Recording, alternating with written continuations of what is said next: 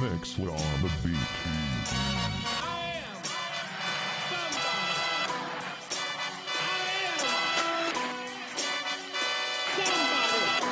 Let me see what you can do.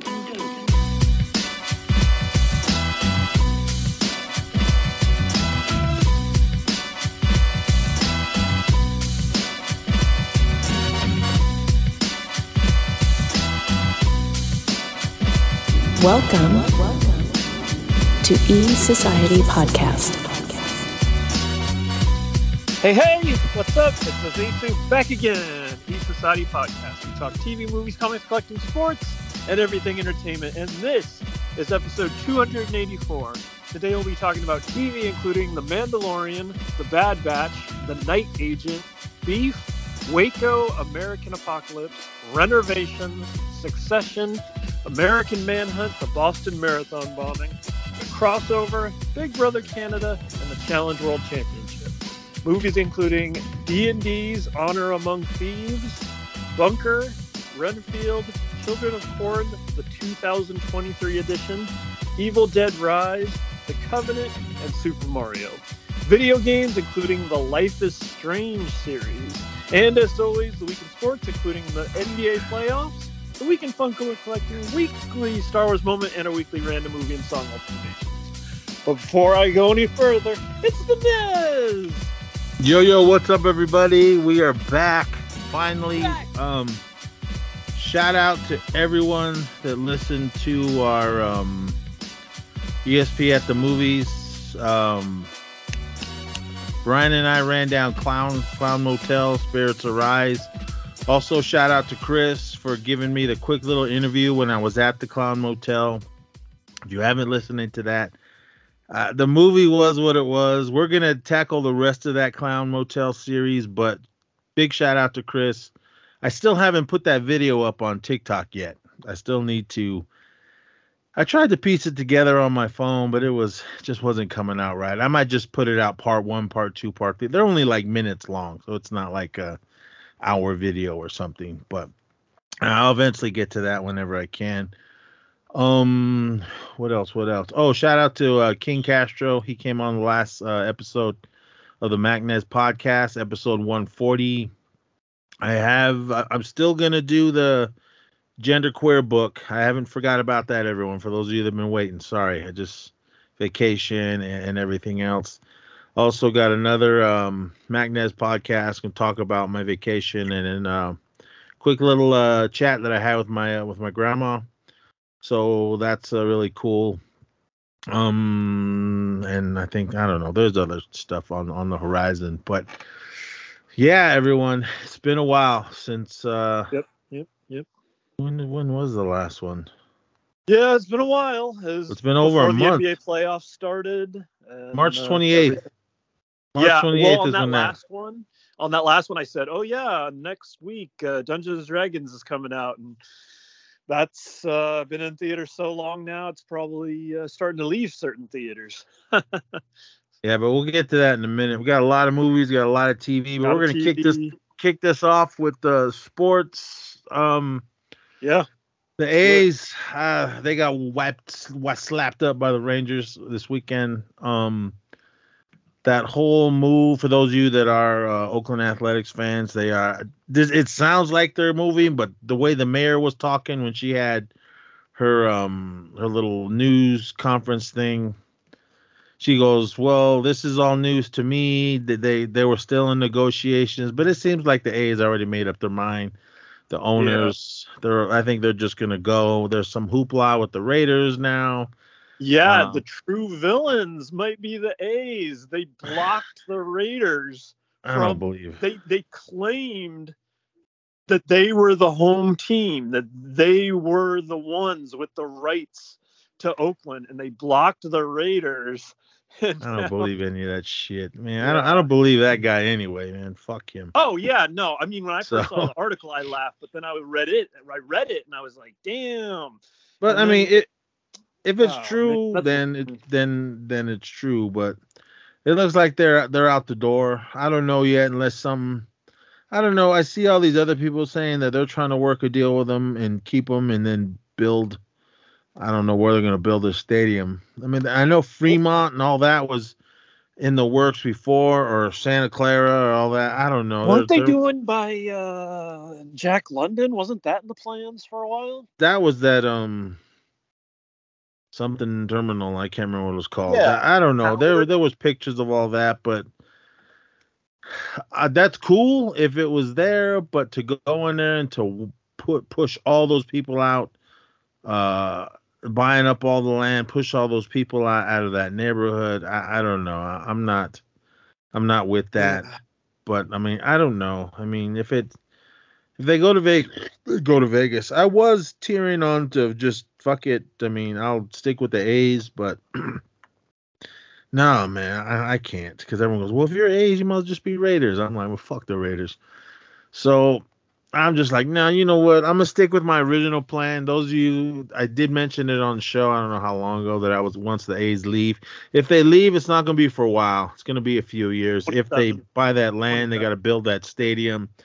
Who knows how long that's gonna take? I'll go down there for a game because I'd like to see it. I've been inside the Raider Stadium already, not for a football game, but I've been inside there for uh, SummerSlam a few couple years ago. Um, So it's 23 right now. They were saying they would be the 27 season.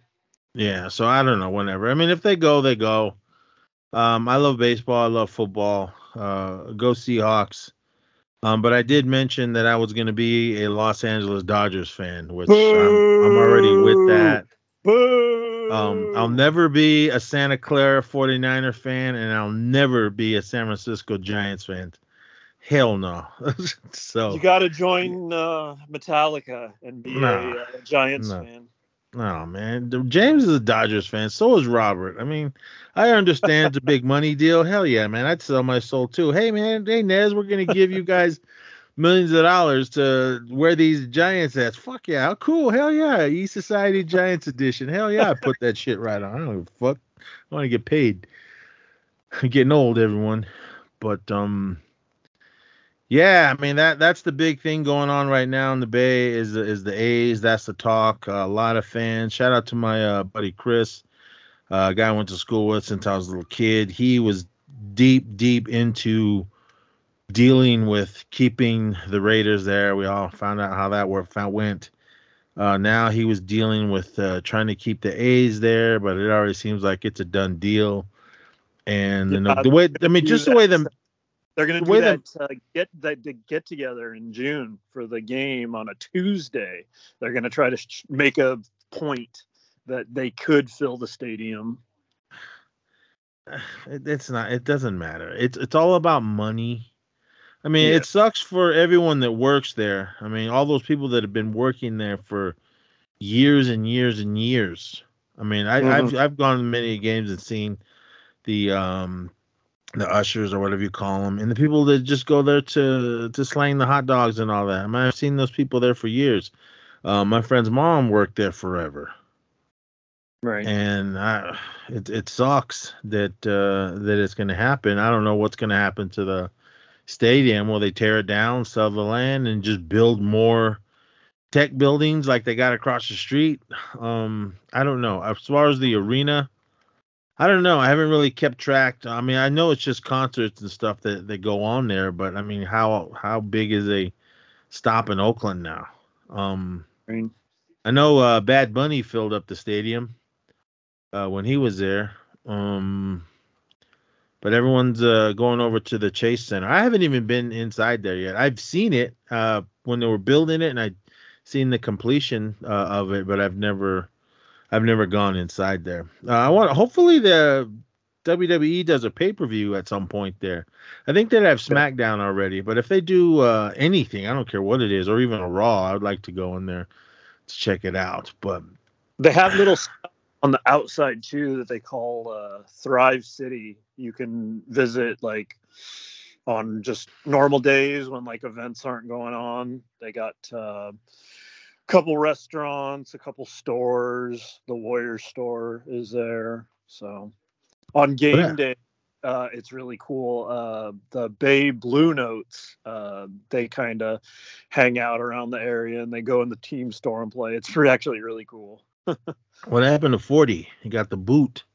out yeah, of, uh, no love in Sacramento. Uh, that was messed up. Um, this one lady was heckling and cursing him all game. a white lady. Everyone. Yeah, and when he finally gave it back, he's the one that got booted for for for for uh, getting back. And it's funny because actually the same thing actually happens all the time in in basketball in uh, the same series.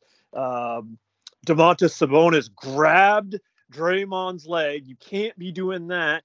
But then in return, Dre uh, kind of jumped off the guy's chest. And then, of course, everybody's like, oh, how dare you? And it's like, uh, I don't know. It's the retaliation. So, anyways, yeah, no love there. But uh, yeah, 40 had all the love today in uh, his normal spot right near the Warriors bench uh, at Chase Center. And then he went right down the road right after for uh, uh, Giants Mets. And uh, they featured him there too. Yeah, I mean, I don't, I don't know what was said. Obviously, it was this this lady that was heckling and everything. I mean, forty, he, he's not he's not some thug, man. He's a professional. Yeah, he's been in the game for a long like time. billion games. He's not no Yeah. new fan. He's been there. He's been there since before we won our 2015 championship. He's been there. So I don't know. I mean, the the video. I mean, obviously, I mean, the, the big black man and the little white lady, uh, and the then everyone. They, I mean, I don't think the security. I, I'm pretty sure they knew who he was. no, yeah, they did. The one main But- guy that recorded him, he really knew him. He's always there. So So I mean, I don't know. I mean, they should have kicked that lady out, but I, I don't know they should have. what happened. But the internet went to work. They found out who she was and everything, and then you know how the internet goes. so Mhm. they were letting her have it. Um, I don't know. I mean, I'm just. Uh, I mean, Forty was quiet, man. He just kept his mouth shut and is. everything. He always is. He's And- actually not like this crazy. You know, he's a super fan, but he does he he does he's not always like yelling like crazy. He doesn't yell at fans. He never would have like gone at any other whatever fan like that. Like that was crazy. It's a shame too because that was that that's obvious uh, that was obviously a terrible moment, but I don't know. It just goes to speak like you just can't count. You can't just say any like oh this fan base is so bad. This fan. It's just pe- people. Like it's gonna be in every crowd. There's gonna be you know mostly good, but you know some bad, and then you know it makes it oh these fans oh they're the worst. But you know as far as Sacramento fans go, this is 16 going on 17 years since they've been in the playoffs. So it was very cool to see them, you know, as live as they were. Uh, they brought the cowbell back. That was an early 2000s thing when it was uh, Lakers Kings back then. But yeah, the, the Kings have been bad for a very long time. So um, they are the higher seed right now. They're the three seed. Warriors are the six seed. So that's why the first two games were in Sacramento. And um, yeah, I mean, Who's win? Who's leading this series? So Sacramento won the first two, and game one, uh, no joke, was probably the best game of the year, the entire league. Uh, instant classic. They're going to play it on NBA TV for years to come. It was so good, such high level basketball, not turnovers and stuff, which obviously drive me nuts as a Warriors fan when I see them in the Warriors. But it was just shot after shot after shot, and um, Kings got the last shot. They got game one. Uh, game two was close till the very end. They went on a ten nothing run and took it late, so they went up two nothing, very dangerous. Then we took it back to the Bay.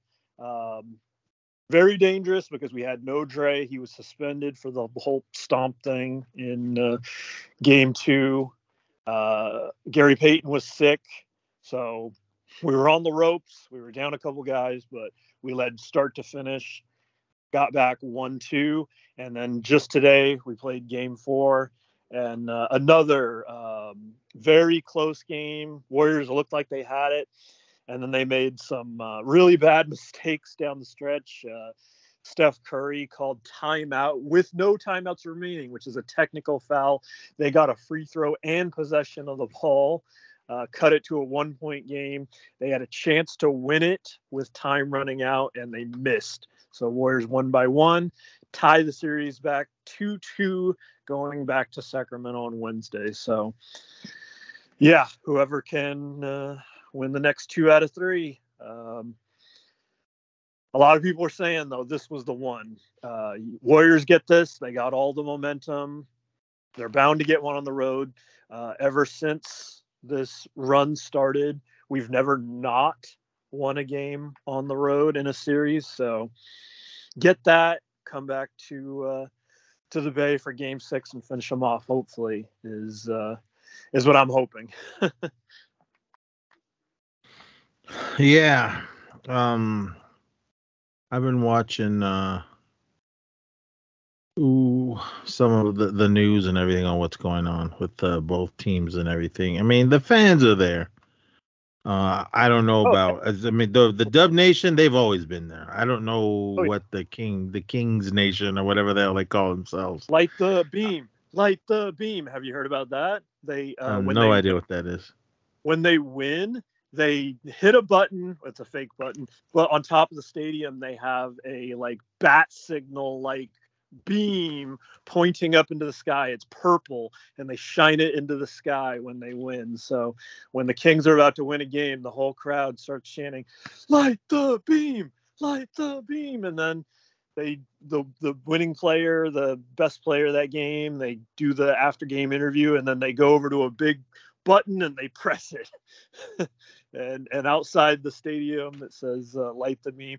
I was gonna i was gonna uh, actually i think we talked about this a while back but yeah the golden one center this is the new arena the kings play in. The last time they were in the playoffs they were in arco arena in the early 2000s but yeah now it's golden one center in downtown sacramento. Uh, did you just go there? I didn't. Oh, okay yeah, I thought we were.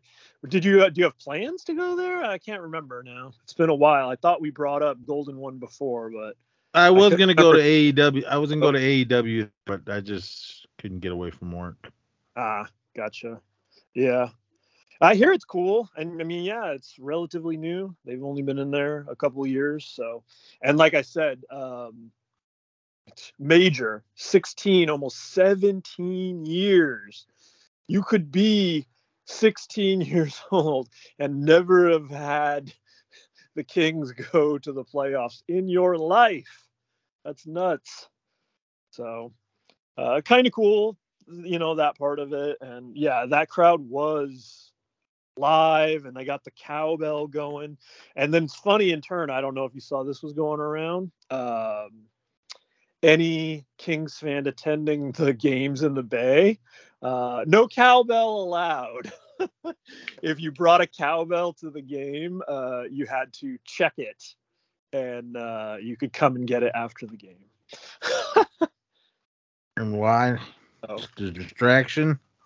Yeah, it's just a classic thing. Obviously, as you know, there's a lot of farmland around the Sacramento area, so it just goes back to the late 90s and the early 2000s when those Kings teams were good, it was just a thing, yeah, to to to bring noise.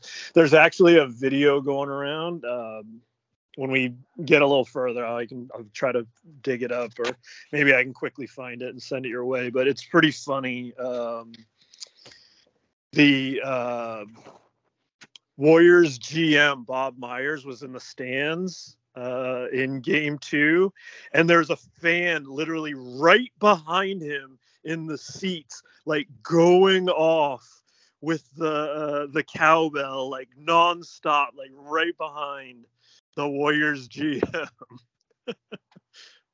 Damn. like nonstop. Well, if they allow it in there, I mean, there's nothing really you could do about it right? Guys, yeah, it's, it it's, it's not your turf. You just gotta suck it up. Right, right, right. Exactly. I mean, is what it is. And that's the part that it's like that's cool and I love I love to see that. The part that I text you about today that I don't love is they give the and you know obviously I am this diehard, you know, member of Dub Nation. This means so much to me. Uh, all those years we were so terrible, and now this crazy, amazing dynasty run. I never could have imagined. Like, appreciate every minute of it, but it drives me nuts that the people that care the most aren't the closest to the game. And you look at like the sidelines, and like so many people are like have no Warriors gear at all. And it's like, man, what are you doing there? Like, I don't know. It just bugs me. Like, you're not, you're not a real fan. Nope. Can't even wear a Warriors hat, something. They give you the damn free shirt. Can't even put that on. Nope. All the true fans are they're way up top or at home watching it on TV because they can't afford it. Exactly, and I hate that. Um, yeah, that drives me nuts. So I sent you uh, the for today's game. The cheapest ticket available before the game was like whatever, four hundred eighty-two dollars or something like that, and that was probably upper tech, like where I sat when uh, Jade uh, took us to the game when uh, Clay first returned. Hmm. Um. uh, Oh, really quick. NHL news. We we ain't in the playoffs, so I'm, I don't really care at this point. But uh, well, we are, but we lost on the 12th. Um, but I just sent I don't you know, man. the, the the cowbell behind Bob Myers. I think we're out uh, of it. Unless I'm wrong, unless I'm looking at this wrong. But uh we got beat down there, we got beat down there. Hmm. Not sure exactly. Where what's oh today's the twenty third. So we are maybe it's at the top or is that no, we're at the bottom. Uh, okay, I don't see us on this. Hmm. We were at the top and we were getting beat, so I think we're out of it. Yep, I think so. I don't see us playing anymore. Oh. Yeah, all right. Yeah, we got slapped up on the 13th. I think that was our final game with the Oilers. Um, five to two. Yeah, because the Oilers move on. Yeah, And the, they didn't make the the playoffs this year, right? Sure. Yeah. No, we're we're out of it. Well, if I gotta pick a team, I don't know how the Devils are doing. Uh, Jersey Devils. Um, shout out to Walt Flanagan. I'll uh, root for him. Uh, Rangers eat nuts. Rangers eat nuts. Uh, um, But yeah, I Uh, it. Sent it, I sent that thing on your Insta. I'll just see that real quick. You can see on the second slide of it the uh, the the video. You got to see this cowbell guy. It's on the second one. Two days It's- later, Well, yeah. There you go. dude, he's right behind him. I know. Uh, you might as well just hit him in the head with it. Go to Bleacher Report and, and see this video. Why is he sitting so far back? Why should why isn't he like Because whatever, it's he's the opposing team's GM. Like, I know, but why is he in the like he's on the lower deck, but he's like let's say in the middle. Couldn't get closer seats uh away from the true fans. right? All right, yeah. Shout out to you guys, man. yeah.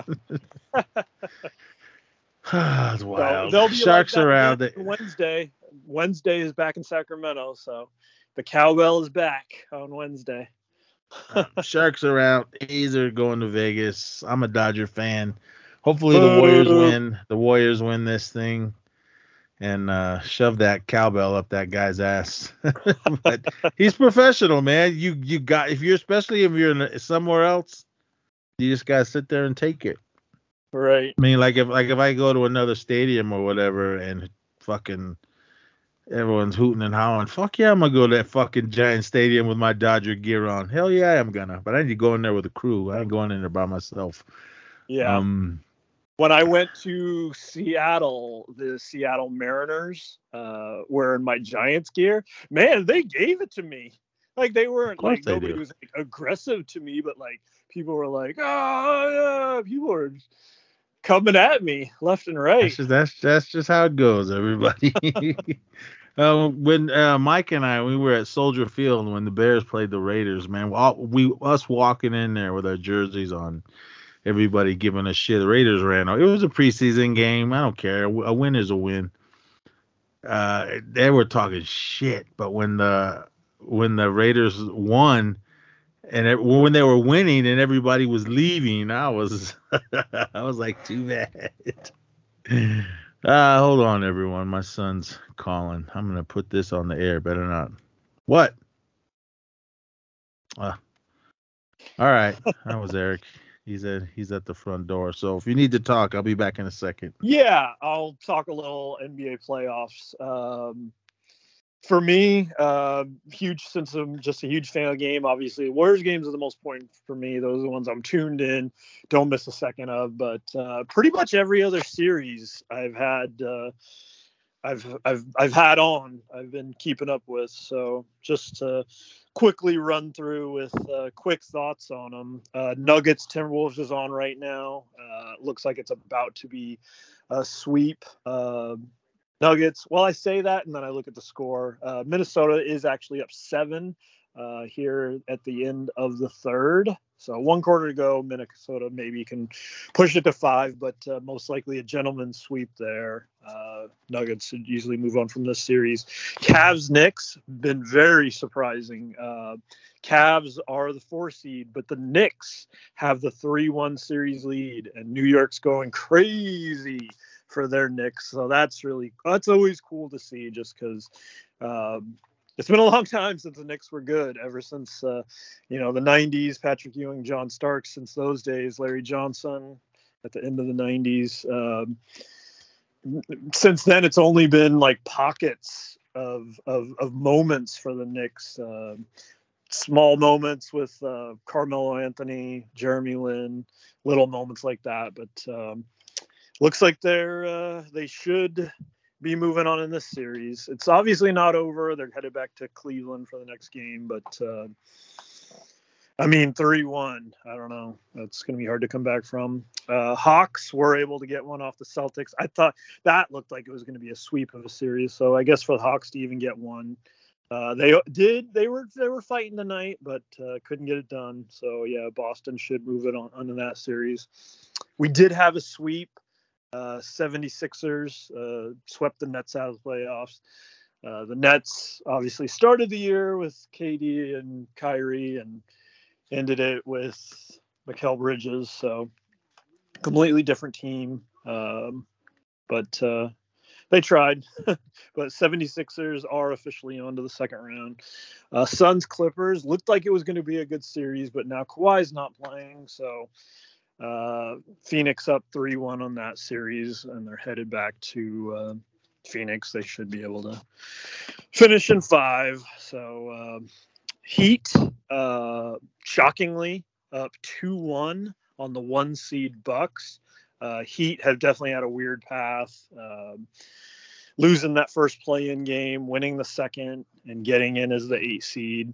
Um, and yeah, now they're up 2 1 uh, here on the Bucks, and uh, Giannis has been dealing with injuries, but it looks like uh, he'll get back. Uh, Grizz Lakers, uh, Ja, who had trouble a while back, we talked about that on the show. Um, he's now hurt his hand. He missed a game in the series.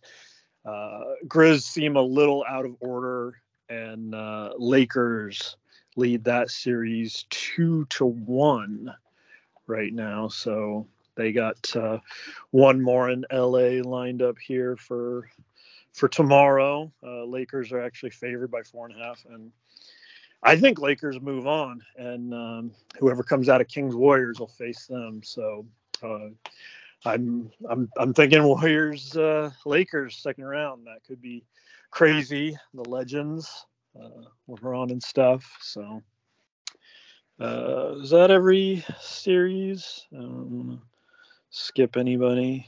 I think I touched on all on all eight series. So you back? yeah, I'm here. Okay.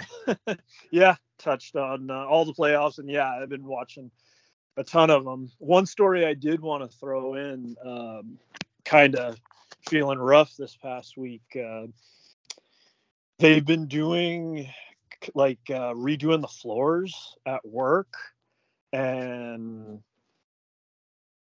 like there's like a layer, kind of like a construction dust, kind of all over the place, and you know, you think I, you know, you would think a little better, but uh, you know, it wasn't like it was flying in the air per se, but it was settled everywhere. And I definitely should have been wearing a mask during the time because I feel like that might have got to me a little. And then also in turn, um, they got some pizza for us on a Thursday and on a Saturday um, instead of going to get something else. I warmed up this two day old pizza and ate it, and I had ice cream and all this other stuff. Then I came home and I stood the whole time stressing about the Warriors like I do. And yeah, after that, like, yeah, my stomach was like all kinds of messed up pretty much all week long. So, I've uh, just been trying to recover. I think I think I'm I'm through it. I think I'm good, but uh, yeah, uh, pretty much for the whole week too. Like been passing out like quite early, like usually not even making it to like nine o'clock. Dang. Yeah. So a little tore up from. It's hard to to to to say what exactly one thing, but I think actually last Saturday, just like uh, there was like a series of events, like probably all the stuff I've been ingesting at work, and then eating that two day old food and a bunch of ice cream, and then yeah, like I said, standing for the whole game and stressing about it. and then mm, early, yeah, it's probably a combo of everything. So yeah, it was probably a little bit of everything. yeah, it caught me off guard too Like, yeah, I don't want to get too graphic about it, but like, yeah, it was, I was hitting me with the uh, the throw ups and stuff. I was like, out of nowhere too. I barely made it the restroom. yep, that's how it goes. Yeah, crazy. Is that it for sports? Oh wow. Yeah, like Go. I said, I've been doing crazy amounts of NBA. It's been there every day now for going back to last Saturday was the kickoff of the playoffs, but even the week leading up to it was the play-in tournament. So it just feels like every single day I've been locked in on the league. All right, go over to the horrorreturns.com or their um yeah, to the links to uh, the wrestling returns. Brian and I covered uh, both days of WrestleMania 39 Saturday and Sunday. If I had to pick a day, I thought Saturday was the best. I mean, there was some good matches Sunday night, but I think um Saturday just about just about not every match, but just about every match was awesome. Sunday was kind of eh, all right, whatever. But yeah, go over there and listen to that. I'm not going to run through all of it uh, this episode, but if I had to pick a favorite match, um, for Sun Saturday, it was uh, Charlotte and uh, Mommy Rhea Ripley in their battle. Rhea Ripley's the new uh, SmackDown Women's Champion, so cool. Right on. We'll see where that goes next. But yeah, as far as sports, I don't have anything else. Before we get into movies or TV, I actually wanted to quickly mention. Uh, I said video games, including the Life is Strange series. Have you ever heard of that? The Life is Strange games? Nope.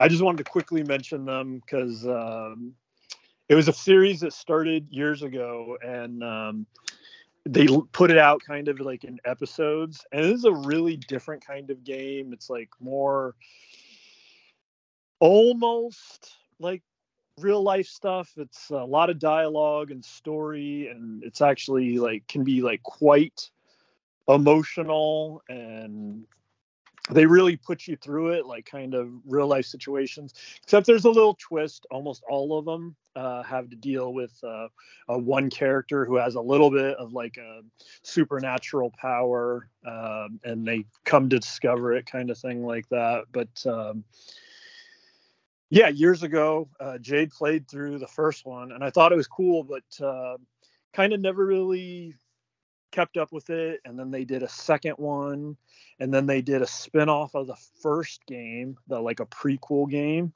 and then when the new system came out they did a new one called uh, true colors and just recently they threw all the games on playstation plus so it was my chance to download them all and you know just out of curiosity especially true colors being the newest one i wanted to play through that and it was really cool um, and like it's so they're so different in that they um like it's hard to think of anything else like it where they kind of put you in these situations it's like one of those like the dialogue goes and then you press like the one of the they give you like two to four options of like what's your response and what you say kind of dictates the way the game goes um and so I played through uh, True Colors and it was really good. So then, kind of working my way backwards, I decided to play two, which Jade had like started.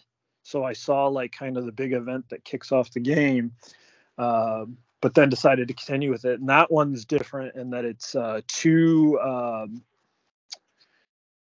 uh, American born uh, these boys, these brothers, um, their dad is of uh, Hispanic descent from Mexico. Their mom's white, and interestingly, like um, I was like, that's crazy. Like a video game would be willing to go there because I can't think of anything ever like this. But uh, they tackle like really tough, like real life stuff like they put you in scenarios that like i've heard you mention before like in tv shows and movies where you know it gets you mad and like it's crazy like this game puts you like in that situation like um running into these people talking about like you're the reason we need to build that wall.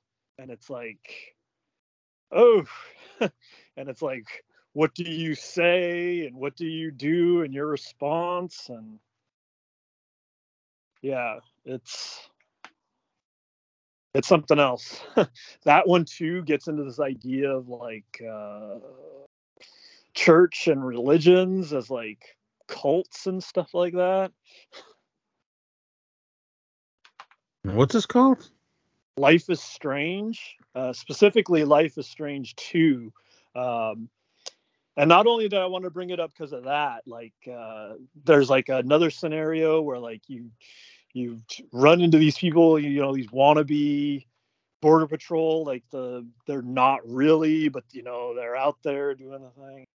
Oh, it's crazy, and they're like, you know, you've heard it a million times, and and and it's just so head shaking. But the like, why don't you go back to your country? And it's like oh my god dude and then like you know the response in the game from these young kids these brothers like this is my country it's like whatever i'm american it's like oh man and but it's like a game and it's like it's kind of crazy but uh, on top of all this other stuff i'm talking about the thing that was so interesting about it was um, their path uh, they're trying to make their way from the seattle area down into mexico is their journey. And uh, it just so happens in like the third kind of part of the story the third level or the way they break it up um, is actually set not too far from here. It's set right in this area and they're like hanging out with some um, uh, what do you call the people that uh, damn, it's right on the tip of my tongue. Maybe you know the slang for they uh, trimmigrants. Yeah, people that come to the area just to cut uh, weed and whatnot. Um, so yeah, pausing the the menu, it looked like uh, being here in Eureka, just south of where we are, south of Fortuna. It looked like they were right like south of Fortuna and like Rio Dell, like right up in that area. It looked like we're in the map. And then when you also paused on that map, it talked about they met people in Arcata. And I was like, oh, that's that's crazy. That's cool. And then as the game progresses, the map, they literally go right past and through Susanville out into uh, like the Nevada desert. That's the whole part with the crazy uh, church cult stuff. well, there's plenty of room for them out there. There's nothing out there. Yeah. Yeah. And it's like, oh man, that stuff is so scary too. Cause like, I don't want you know step on it or spoil it for too much people, but like of the brothers, one of them has powers, the younger one, and, and when they do get separated at one point, um, the younger brother who has powers, he does end up with this like because one of the trimmigrant guys, he thought he was like helping him, bringing him to his old family, which he actually left. But his old family was involved with this church, and the church like uses this kid like they like kind of like brainwash him to like oh he's a miracle daniel the miracle and like come to our church and like see the miracle and they like you know try to play the brother against the brother. Oh where was he? He's not there for you. We are. It's like oh man. It's crazy and it's like it's like a video game but it's like i don't know. Some of the stuff they they, they did in it i was super impressed. Just can't compare it to anything. Never seen something like it right oh well we might as well dive into this now before we roll into tv we're gonna roll in a star wars moment the mandalorian season is over with uh, there was one episode that I was kind of like, yeah, okay, it just seemed like it was a filler episode, but the whole season was awesome. I loved what was going on. Uh, Bo Katan, uh, Mercedes Monet, aka Sasha back, Sasha Banks came back. Uh, was it Koska Reeves? So it was good yeah. to see her and all the other Mandalorians. Even shout out to those little kids. Um, and it was a good season and, and it was awesome the amazing effects um you guys should know already. I'm sure you've seen the we're, not, we're gonna spoil just the, the little thing that happened at the end that made me laugh. I was like all right whatever really. Okay let's see what we're gonna go with with the next season. But Din Grogu. yeah. I was i was like all right whatever. But it was still was cool. Like, what? That's whatever. They were like that's his uh whatever his, that was always his last name? Like you know? Yeah, Din was his last name? What?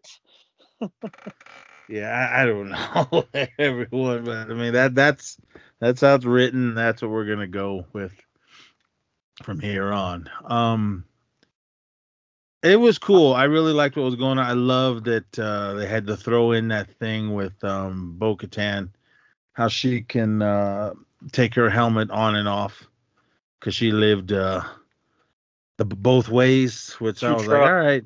Yeah. I was like, okay, that's what you're gonna do. Cool. Because I was like, well, wait a minute. Because when she went got into the the waters of Mandalore, I was like, all right, and because uh, the armorer did ask her, "Did you take your helmet off since then?" She was like, "No." You know, okay, and then they went through that whole spiel of what was going on. But the things that I love the most this season were all the new little characters that we got.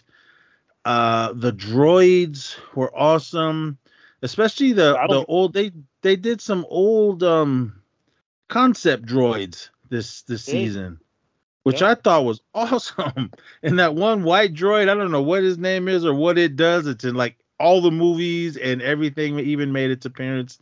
First time we saw that white droid was in uh, the original Star Wars movie. in the uh, the Sandcrawler. It was cool that it popped up here.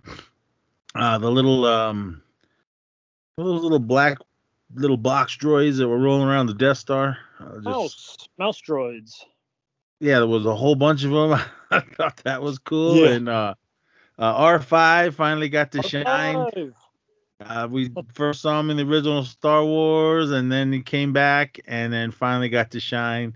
Uh, he even had the little uh, jet rockets like R2 did, and then I don't know what happened to him because he never R2 never used them again.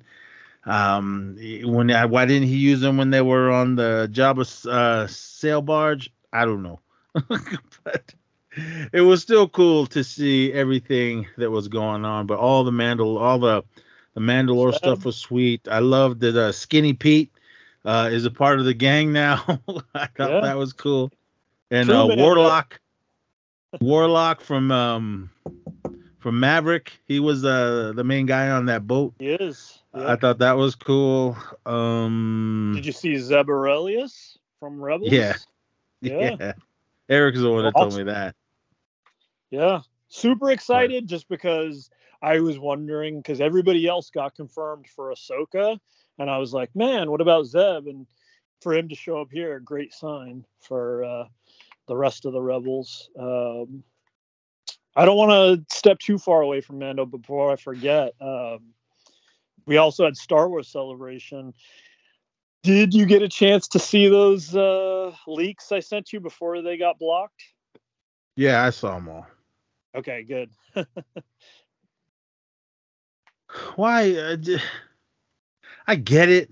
Everybody who is supposed to be there, but uh, it's all right. Everyone. I mean, we're, we're gonna eventually see it, but will we see these? What they showed? No. That's always gonna Yeah. be something better. Yeah. It was stuff that they showed just for the the crowd. Shout out to Breeze and Chris. They were there. Yeah, shut up. Um, but it was cool, man. Uh, I don't know when Oh, the yeah, next one. I think it's the- back over so- there, isn't it? too. They were in the Ahsoka panel too, so they got to see the extended one.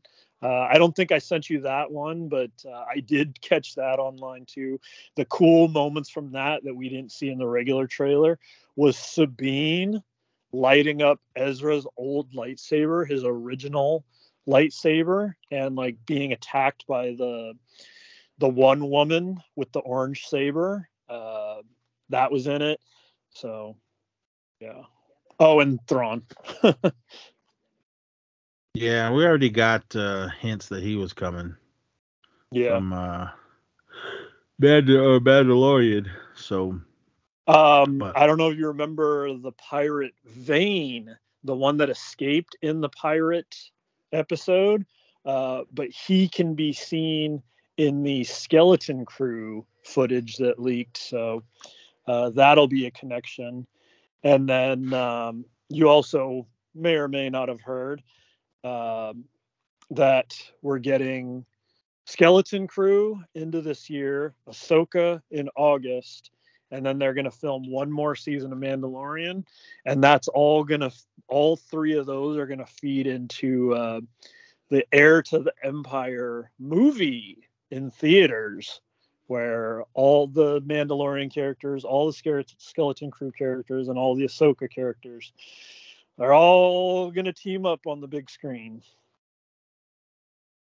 here's a question: What's your uh, take on the the dark saber that belongs to Oh. Luke? Should belong to Luke.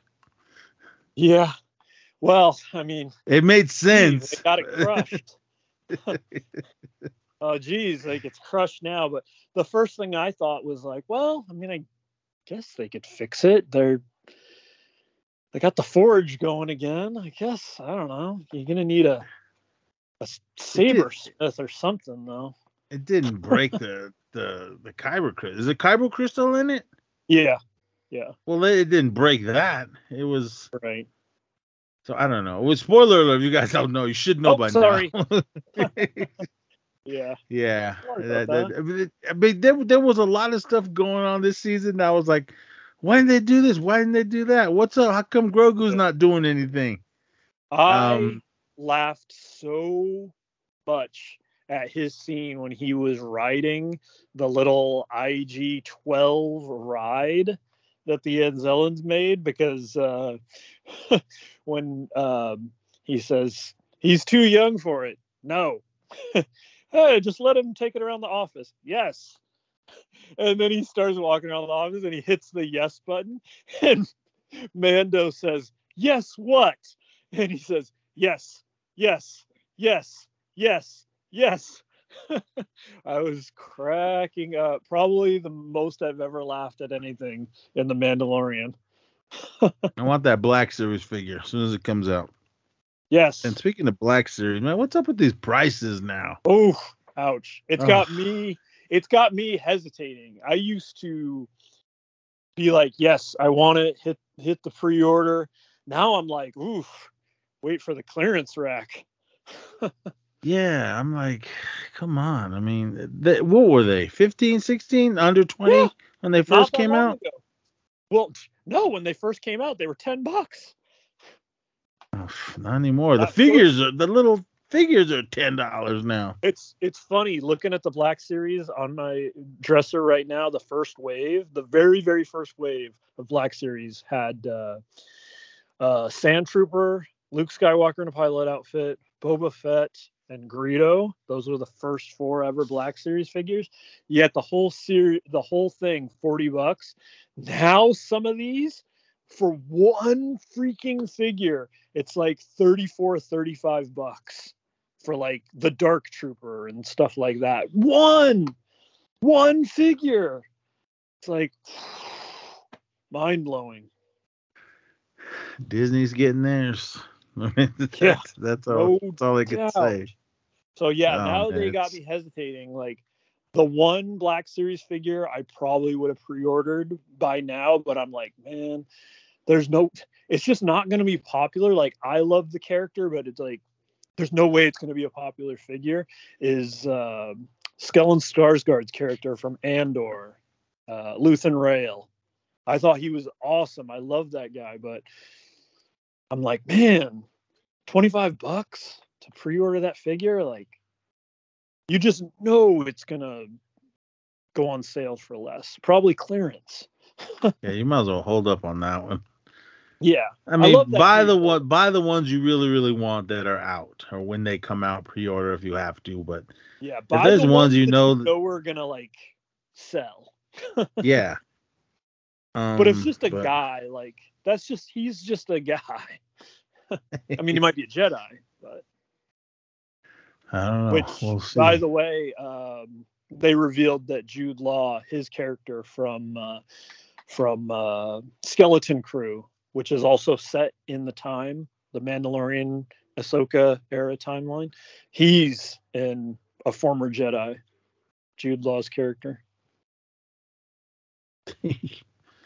All right. Um, when is uh Andor?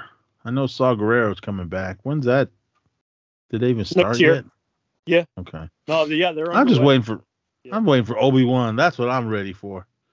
Give me more of that. yeah oh um, yeah Uh, ewan wants it too so the fact he wants it like it'll happen it'll happen Of course, of course, Yeah. man. He- We all For thought sure. this was a one and done, but once it was, it was said and done, and it was out. He was like, "Nah, man, I'm I'm ready for more." It was cool. I mean, to me, out, out of everything we've gotten so far, TV wise, my favorite has been Obi Wan. I, I like just uh, Obi Obi Wan's been in my life since the beginning, since '77. I mean, just the character Obi Wan, but right Ewan McGregor, Ewan McGregor, they picked they picked a good guy, a good actor, uh, to portray him. Um, and yes, I mean we we only got him in what three movies, and then that was it. That was all we got, which was awesome. And then Yeah. later, later, years, years, years later, we, we get the the series, and oh my god, I just I wish they were hour apiece. I mean, even Mandalorian. I mean, any of these shows. I Wish they were all hour episodes. I mean, it's not like Yep. they can't do it. I understand there is a price on everything, but come on, I hate being all into it and then tr- over. and then over So, right yep I'm like, man, but uh, so you know yeah, Hayden- season. Hayden's going to be in Ahsoka. Do you think that means flashback to Clone Wars era, or does that mean spirit Um, I think flashbacks for sure. Uh, Force Ghost Spirit, whatever you guys want to call it. Um, So that this is after he's this is after he's dead, right? yeah, this is in the Mandalorian era. So yeah, Okay. Um, flashbacks. Yeah, I could see it. Uh, I want to know, did she ever go up against Darth Vader? I mean, in the the Rebels animation, did she know that was Anakin? yes, and she confronted him and she told him, "I'm not gonna leave you this time" and everything. I'd like to see that live action. Even Right. have a. I mean, give us, give us all three. Give us the flashbacks. Well, it's got to be flashback with Vader too. That that too, and uh, a Force Ghost or whatever you want to call it. I don't know, man, but I'm I'm all for it because what we got. I know the fans hated Hayden, pushed him to not act Now they love him. him, yeah, him coming back, I never had an issue with him. Um, even uh, Jake Lloyd, I didn't have a problem with that. I was just happy we got Star Wars. I'm one of those fans that was that appreciated everything we've Oh, got. same. did I did I love Solo? No, but I was happy we got it. Do I love Last Jedi? No, I was happy we got it. So I mean, I'm just glad that Star Wars is here. I mean, Star Wars Yeah. is here for us. Star Wars is here for our kids. Star Wars is here for our grandkids and great grandkids if you have them. Raise So back. just, 15 um, yeah, Rey too. She 15 said, "Nah, I'm good." She thought that was it. yeah, But yeah, I mean, there there was such. I didn't. I was cool with the three movies. Was just happy we got Star Wars. Did I like that she's gonna go by Rey Skywalker? No. Did we see that coming? Of course we did. We saw that coming a mile away. So um, I'm happy. Just the further adventures of Rey. Uh, I don't. Know. Is it a one and done movie? I don't know. I mean, they could even did a series if they wanted to, but I, Yeah. I don't know what they're doing. Um, giving us some more Star Wars movies, cool. Because I know they did uh, put a halt on everything because there was just some stuff that just didn't hit. So they're like, uh, well, let's go back and, and to the drawing board and work it out. And they did. That's why they gave us all these awesome TV shows. yeah. And oh, the fan, the fan, I- fans, the fan is there for all of it.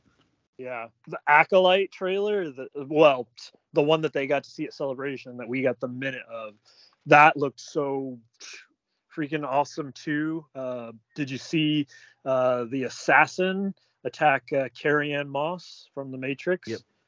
Yep, Yeah. I'm happy she's in it. Yep. So uh, Trinity. and- yep. yeah, the dude from Squid Game, he was like he was like teaching younglings, and he was saying something like, you know, the Force is around us or something like that. So, yeah, Acolyte looks cool. Um, I want to put it here on the record too because the pod is a record. Um, I'm gonna go out on a ledge and say the Acolyte, like they they're they're telling us here at the con that um, it's the story's based around these two twins, these two sisters played by this girl, and like they're saying like that's the acolyte. I think in the end that I bet this is going to be um, young uh, Palpatine. I bet he's Hmm. the acolyte. I don't know. We'll see. Oh, That's- speaking of putting it on the- Palpatine, do you, speaking of Palpatine, do you think he was? I know Moff Gideon had a bunch of clones. Spoiler: you guys should have seen it. There was a bunch of clones in those tanks. Um, do you think Palpatine might have been in there somewhere? Not in all the ones that blew Oh, open. But do you Oh, think he yeah. was in there? Because this was totally leading into all the the cloning Oh stuff. yeah, no doubt for sure. And you know it's funny, um, and this is actually just really funny. It's just a joke, but I've seen it going around a lot. People are saying like that wasn't the real Gideon that died because season one and season two, that Gideon had a mustache. All these clones didn't have a mustache. Some people are joking that it's proof there was no mustache. Uh, I don't know. Fans, everyone. Yeah, exactly. We'll see. but we got more. We got plenty more Star Wars coming, and of course, we're gonna bring it to you as as it comes along. But yeah. Oh, before we Um, leave, I do got to quickly mention because I put it in the show notes. The Bad Batch. Uh, it that season uh, did end a few weeks before uh, Mando ended, and it was funny going into the final episode. I was like, I hope they do a third season. I'd love to have at least a third season, make it a trilogy of seasons. And we just by the events of the finale, we pretty much guaranteed like they couldn't leave the story where they left it. And then at celebration, they did announce um, we're getting a third and final season of Bad Batch uh, coming. So I'm glad they're doing it. Um, great Taya, uh, great second season. So I'm glad uh, we're getting one more run with the batch. Yep, I haven't seen any of that. So, but That's good. we'll You'd see. it. but Eric's running through all of uh, Clone Wars right now. Oh, nice. Alrighty, let's. Um, we're already in TV. Might as well just keep it going with TV. but Sure. I got one, two, three, four things. Uh, I'll kick it off.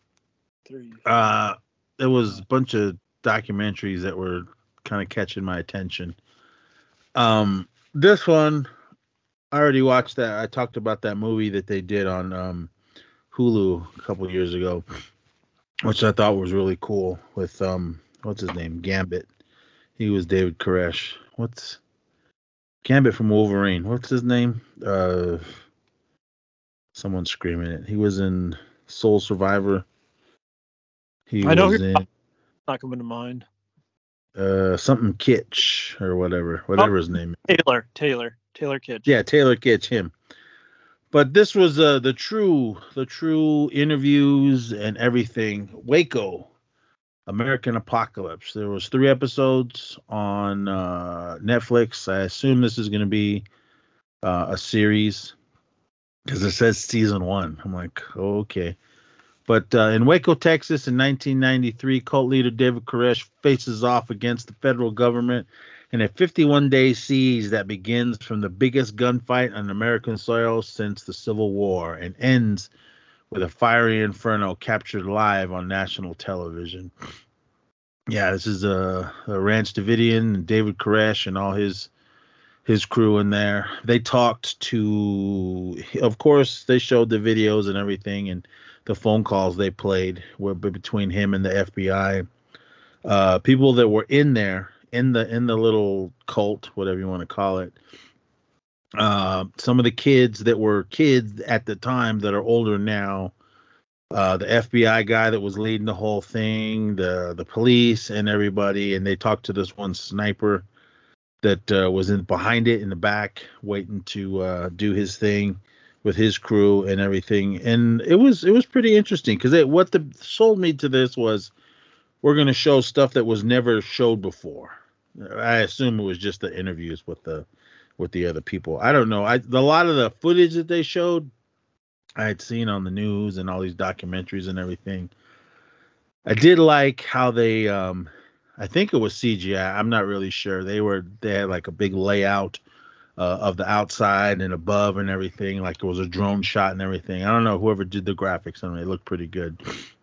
Uh, but we know the outcome. The FBI stormed the stormed the play. Well, the ATF stormed it first, and then they got a couple guys killed. They killed some people on the inside. Then that whole 51 day standoff with them, and before the FBI just dropped the hammer and rolled in with the tanks, and my opinion, killed everyone. Uh, there was going that yeah they they probably lit the fire themselves and and everything, and some people did get out. But the people that did get out, they were like, "We didn't light any fires. I don't know what they're talking about." Um, and some kids died in there. I can't remember how many kids uh, just basically burned to death in there and everything. But there was this to me, this whole thing was just a big mess. Be it with the government officials and local law enforcement and the people, the the Branch Davidian people on the inside. Uh, David Koresh, he was wacko. I don't, I don't care. I mean, it's yeah, believe in what you're gonna believe in, but he was selling it like he was the the second coming. He was the Messiah. He was God, is what he was saying, and everything. I mean, I, I go enough with religion and everything, and I just I'm I'm good. I mean, if that's for you, that's for you. Cool, party. I just kind of hmm, I'm good. I'm spiritual, but I avoid what these guys were talking about. So it sound to me it sounded like some of the the people that were in there and they, they're one of the survivors that did make it out. Some of them like made it out like just when they were releasing people. Um, I guess the the the FBI where they were making a deal with them. Look, man, we'll we'll we'll read your manifestos, we'll, we'll show you videos and everything, but you got to start letting people out. And one of the ladies, uh, she was one of the ones that they they let go.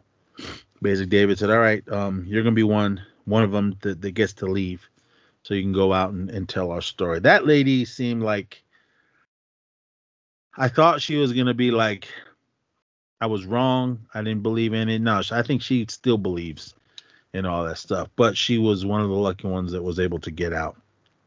I mean, even had those little kids brainwashed because there was there was one video that was real eerie of this little girl. I, I can't remember her name, but uh, David asked her, "Well, what what do you want us to do to to our enemies?" And she was like, I can't remember if she actually said these words, but basically, she went, "We're to destroy them," and I was like, "Wow." Um, and yeah, the whole thing. I don't know if he was in there raping kids. I don't know. I, I wasn't in there. None of these people that they were talking to weren't saying anything. I don't know. I don't know where everyone's getting this information from. Um, I know he was like he went in there telling everyone, "Look, um, I'm the only one. You need to. If you're in here married, you can't be married anymore. You got to be married to me."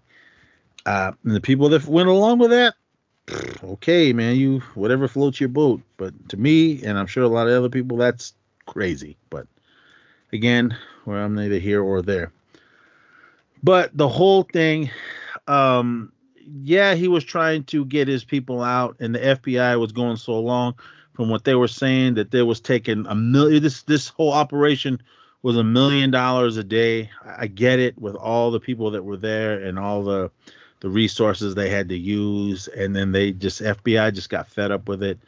Uh, Janet Reno's like, "F this, just go in there and do it." Put in the the tear gas, and that's when they rolled in with the tanks and started destroying everything.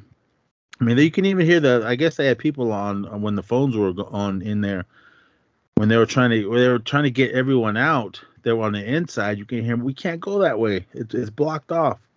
Like whatever those tanks did, were blocking off the the ways for them to get out, and then pumping in all that gas and everything. And I don't know how that inside structure was built, but it obviously hit something and the whole thing just went off and engulfed in flames. Hit the gas line, hit whatever, because there was a huge explosion uh, in, in part of that. Like it was already on fire, then all of a sudden one part of that that little compound just blew up. And I was like, wow, because they were showing a lot of stuff that I didn't see footage wise, because there was like every everyone and the mother that had a camera um news camera was filming stuff, and I'm sure regular video cameras back then. Uh, I'm sure there was cell phones, but I don't think it was uh, like your cell phones today. Um, but it was crazy. It was it was three episodes, and it just went into a lot of detail and everything on what was going on with both sides. But in the end, to me, I think it was just a big mess up on both sides. Everybody with the miscommunication and everything that was going on. And i just really i really feel sorry for the little kids that were in there. Obviously they were the ones just being brainwashed with whatever this guy was telling them and everything. But i don't know. That that's the part that got me. Oh the sniper guy he said he walked over there after it was pretty much the whole place was was burnt to the ground he was walking through there and they were showing pictures he goes you could just see all this ammunition that they had, just the shell casings. Because once the fire goes and those things get hot, boom, they they blow up, they ignite. They don't shoot out because it, it, takes um something to hit that uh the back of that uh, of the, that uh, bullet round that shoots off the bullet. So I mean, you can throw bullets in the fire and they'll just pop. They won't go. They won't go shooting out or anything. from uh, what my buddy did because one time he was drunk and we were all standing by his campfire and he started throwing in bullets. I was like, "What are you doing?" I thought, me personally, I thought they would go shoot now. He goes, "No, nah, man, they just pop." Oh no, okay, so, but they just there was all that in there, and there was just melted guns and and everything that they had. They had a whole arsenal stuff in there, and they were making their own bullets, is what they were saying. Um, and then he said he said you just saw skulls and bones of just everyone that just pretty much just burnt to death in there. I was like, oh, they didn't show any of that, but they I was like, man, he was like it was like he was like if you had to picture hell, this is probably how it looks. Uh, I, am glad they didn't show any of that because that that probably would have kind of freaked. I mean, you know me, I watch all this craziness, but I know it's all fake. But with something like this, I, I don't I don't want to see shit like that. But it was it was a good documentary series. It really really kept my attention. I already knew the story, I already knew the outcome, but with a lot of the stuff that they were saying and going on with it, I thought it was really really good documentary series. You guys have any interest in on what went on there and what these people that were there uh, on both sides had to say? Um, check it out. Uh, and that was Waco, American Apocalypse, and that's streaming on Netflix. All right. What do you got?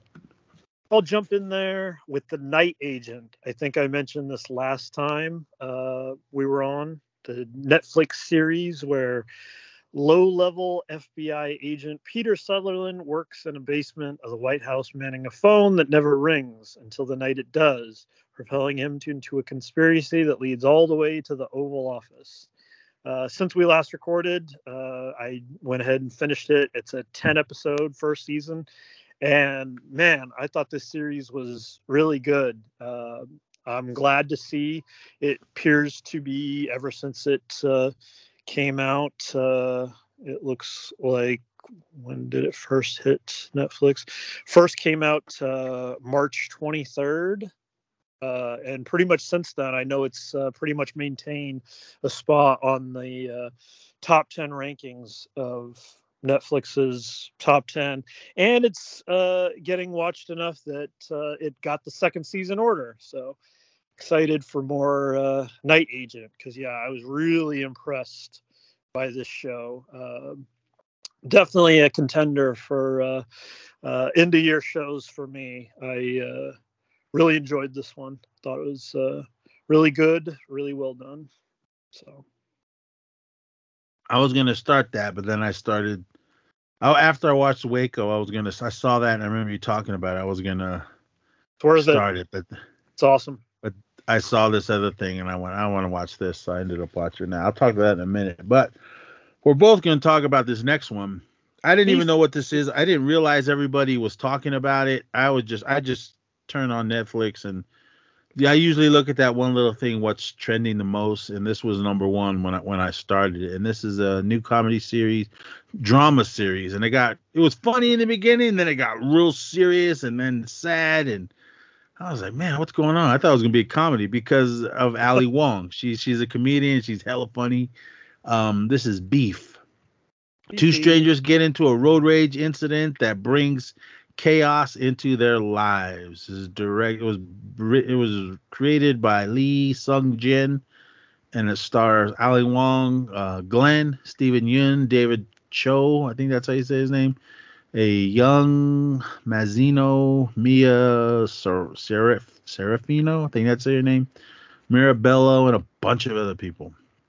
Um, it was, yeah, it was created by Lee Sung Jin a bunch of different directors because it was 10 episodes uh, i believe they were all half hour 45 to a half hour and i think that last episode was an hour but man this was hella good i couldn't stop watching it i started it late too i was like well let me, let me watch the first episode and then see if i want to continue i didn't know who was in it or anything um, and then i love ali wong so i was like oh cool so it the first thing it just yeah it starts with a road rage incident. Uh, Glenn, he's only Glenn in my eyes. Everyone, he's Danny Cho.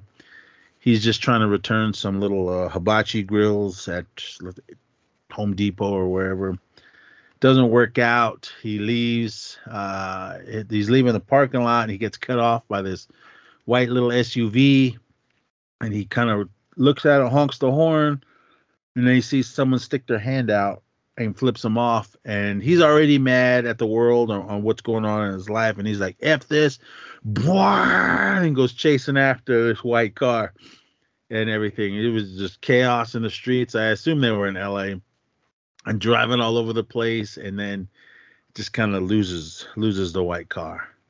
And this is when we find out it's Ali Wong. She is an uh was she an artist? Is that what she was? Uh, or was yeah. she just taking care of that gallery? No, uh, she she's also- married. yeah. She her I know her uh her mother-in-law was like some big artist from Japan. Um and she's married, she has a kid, uh Glenn, he lives with his brother Paul, uh Young Mazino, that's his name, and their cousin, uh Isaac. He was badass. I liked him. He was my favorite in this. Um but it, it was just yeah, just that one incident just just all hell breaks loose from here on for Yeah. 10 episodes and it was good it was funny like i said it was sad and everything the end which we won't spoil oh my god but before we go do you I think you kind of combine the events of the final two kind of blend together, but it actually was 30 minutes and 33 minutes. But it probably felt like it really connected. The did um is there gonna be is this a one and done or is there gonna be more no, there's going to be more.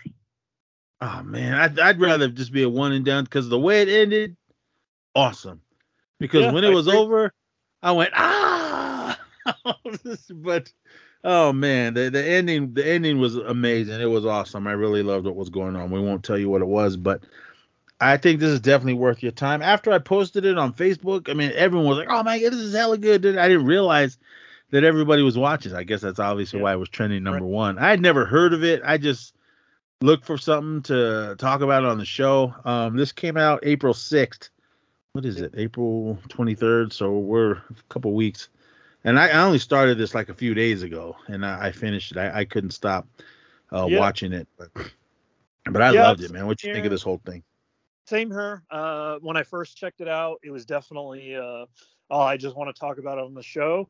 But then it was a like, oh, I want to see where this keeps going. And while I did think there were a few times it kind of lost momentum a little, it would always then have another moment where I was like, okay, I'm not stopping. I got to keep going. I want to see what happens next. So it really did propel you through it, like wanting to see what happened. And yeah, I mean, it is, you know, it almost as simple as saying, like, yeah, it's just that one event. Like, once you kick something off, like, it, it doesn't stop. And uh, being the big fan of Breaking Bad that I fan that I am, I always go back. I remember people ask uh, Vince Gilligan all the time, the creator of that, um, like, what was the the moment of like no return? for Walt, and he always says it's just it, it, it's that very beginning. It's that pilot episode. Like once you start, like that's what gets it going, and you know that's kind of what happens here too. It's that one event, and it just spirals, and that's cool, you know. But like you said, uh, I actually would be fine too if uh, it doesn't continue. I don't know, like if it does, like it almost feels like it's not even worthy of uh, that name unless like it's going to be like maybe different characters at the center. I don't know. I guess they could do that, like a new. yeah yeah maybe keep it this but add i mean d- just this was their story yeah. I mean, because uh, there's be- beefs can be with anybody. I mean, Right. every single day there could be a beef with someone. I say get do this like a anthology type of series. Do it. Okay, this is there now. Still beef, but it's with these guys. right. I think it. w- I I think it would work better. Who knows? Maybe that's what they're doing. I don't know. right. But I just I loved it because the way this ended. If they give good. us another season with them, I, I don't know. I just I just love how it ended. I mean, there was so much Yeah. going on with so many different characters. yeah. I'd be happy with the way it ended because the way it ended was amazing. And like I said, I ah, it's over, and I I just I loved it. I thought this was an, an amazing series. I loved it. I I love Ali Wong first of all. Glenn, he's badass. Um, I, I don't know. I don't want to spoil it, everyone. You guys definitely uh, definitely watch it. Will Will this make my top ten? Of definitely. Right now, it's in there. Who knows? Maybe we'll get bumped out by something. But right now, it's in there. Yeah, you never know. And I loved I loved this whole story of what was going on. So I didn't care for Ali Wong's hairstyles, but or but it was it was an awesome show. Yeah, yeah, I'm right there with you. Glad, uh, glad I watched it because too often a time too, like, you know, I'll start these shows, I'll and then like let it sit on a couple episodes. So I was real happy not only to get through Beef, but to get through Night Agent and like actually, you know, cross them off the list, not just leave them hanging. Like, oh yeah, I watched four, I watched five episodes, you know, so. All right. Um, this next one is uh, a um, a Disney Plus series. I knew it was coming, but then Oh, yeah, I'm in on this one too. The whole accident with Jeremy Renner, and this is uh, Rennervations. Uh, Jeremy Renner teams up with an expert builders to acquire lar- large, decommissioned government vehicles and reimagine reimagine them as the mind-blowing creations that serve kids in the communities worldwide. Uh, Jeremy Renner is the main guy. I don't know his business partner. And then there's a bunch of other people that come out. I only watched uh, the first episode, and uh, his guest on that one was uh, Vanessa Hudgens. But what he did is um, he lives in the Reno Sparks area. From what I understand, he lives up in the mountains in the Sierras uh, off Mount Rose. Yep. Uh, for those of you that do know that keep up with him, he did have an accident uh, this winter. He got run over by his uh, snowplow or whatever. He pushed his um, think it was his nephew or something like that. Pushed Yeah. him out of the way, and then it got him. He was on Jimmy Kimmel, and he told the whole story. And he was just beat to hell. He thought he was dead, because where he lived and all the snow at that time. Because where he, where he lives and it snows, it snows. It's not inches, it's feet uh, Right. up in those mountains. So, but they did get up there in time to get him, and air care flighted him out of there. Took him down to the Reno area and put him in the hospital. And he said he was he was uh, well he was mainly mad and just because he didn't know none of us want to be in the hospital but um i guess he kind of went off of some of the nurses but he said he goes at the time he was like i am going to go back there and apologize to all of them and jeremy Renner is a good guy man. He does a lot of good things uh, for the community. And what he did here he's got um this big uh like a junkyard but for uh, old cars. It was like buses and trucks and all kinds of stuff over somewhere in the Sparks area. I couldn't exactly. I mean, Reno was mainly Sparks is really flat and wide open. Um, There's I kind uh, of I kind of got the gist of where it was. There's a there's you see the thing on the building. It said Audi. It's like way off of. No, it's not even near Audi. It's way. Well, it's like going toward. I think it's out yeah, like way behind. Uh, well, you can still see downtown, so it's kind of off in Joel's direction, like Yeah. way way back that way somewhere.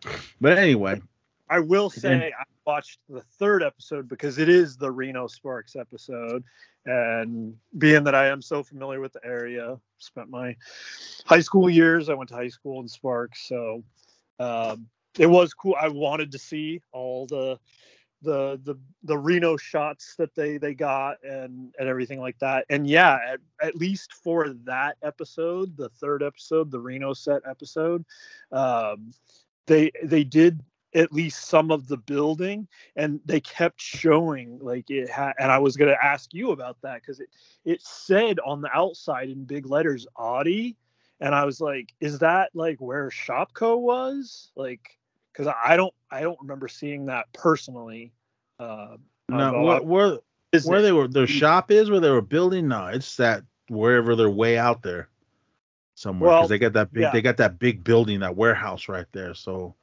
we might have I'm moved sure he- by the time i we might be moved on by the time i find it but i'm going to pull it up and send you the picture of it because yeah it, the flat out says audi on it because the first episode he took a big old passenger bus like one of those one greyhound looking buses and gutted it and turned it into a mobile studio for these um I think it was called Bass. Uh, it was a, a musical program in Chicago uh, for the kids out there, and he got him and his crew and other friends that came in, and they gutted that thing and turned it into a huge uh, mobile recording studio, which was awesome. I mean, the whole soundboards, recording uh, rooms.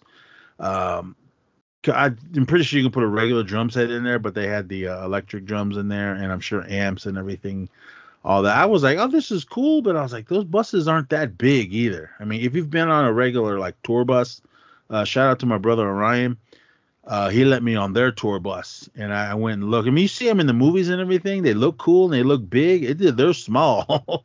uh, especially he goes, "Yeah, this is my house for the next two years," because uh, he was out on the road uh, it was cool to go on. That was the first and only tour bus I've ever been in like that. That were for rock stars. Um, but yeah, they gutted that thing out, and uh, it was awesome. I thought it was really cool. I assume they drove that whole that bus from Sparks all the way to Chicago, or did they put it on the back of a 18 wheeler and haul it out there? I don't know. Especially during the winter too.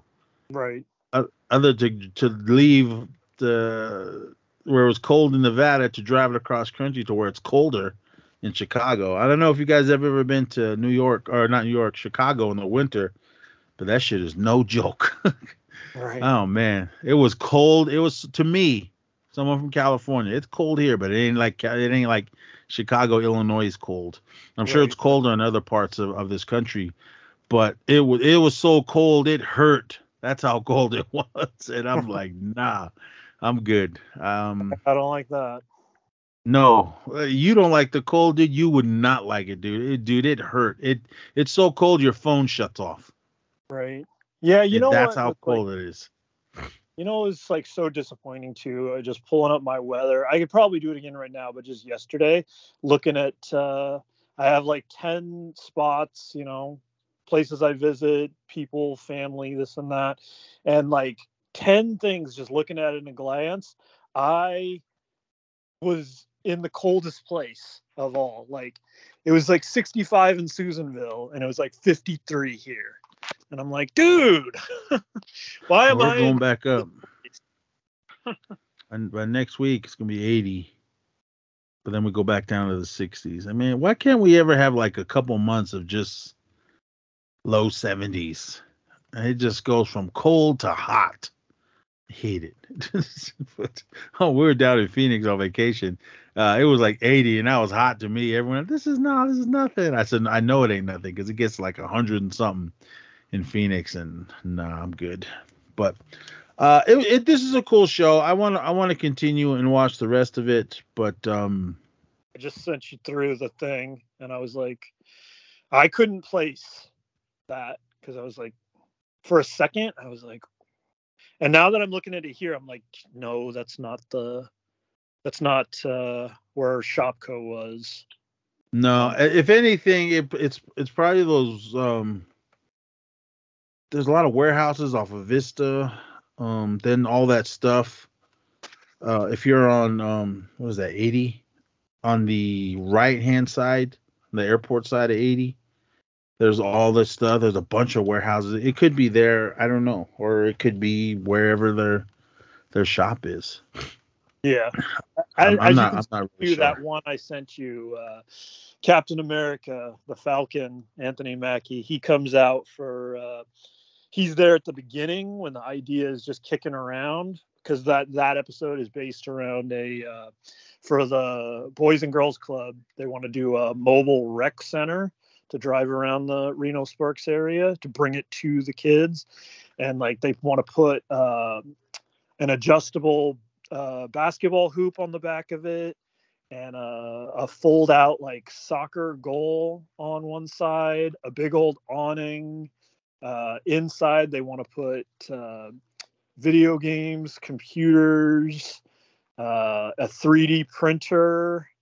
So, yeah, they really did it up. So, and when they eventually uh, presented to him, they brought him out to uh, that Rancho San Rafael right across from UNR, where uh, the only time I ever end up there is uh, last couple of years going to the balloon races with uh, Joel and Sherry and fam. Uh, end up out there, but yeah, they they had the boys and girls clubs out there, and then yeah, they they drove it out there and presented it to him. So that was cool. Yeah, but I like what's going on. I, I want to watch uh, the rest of this. I just watched the one because I just wanted to see what it was, but um, it, Yeah, it's a cool show. I like what's going on. this is.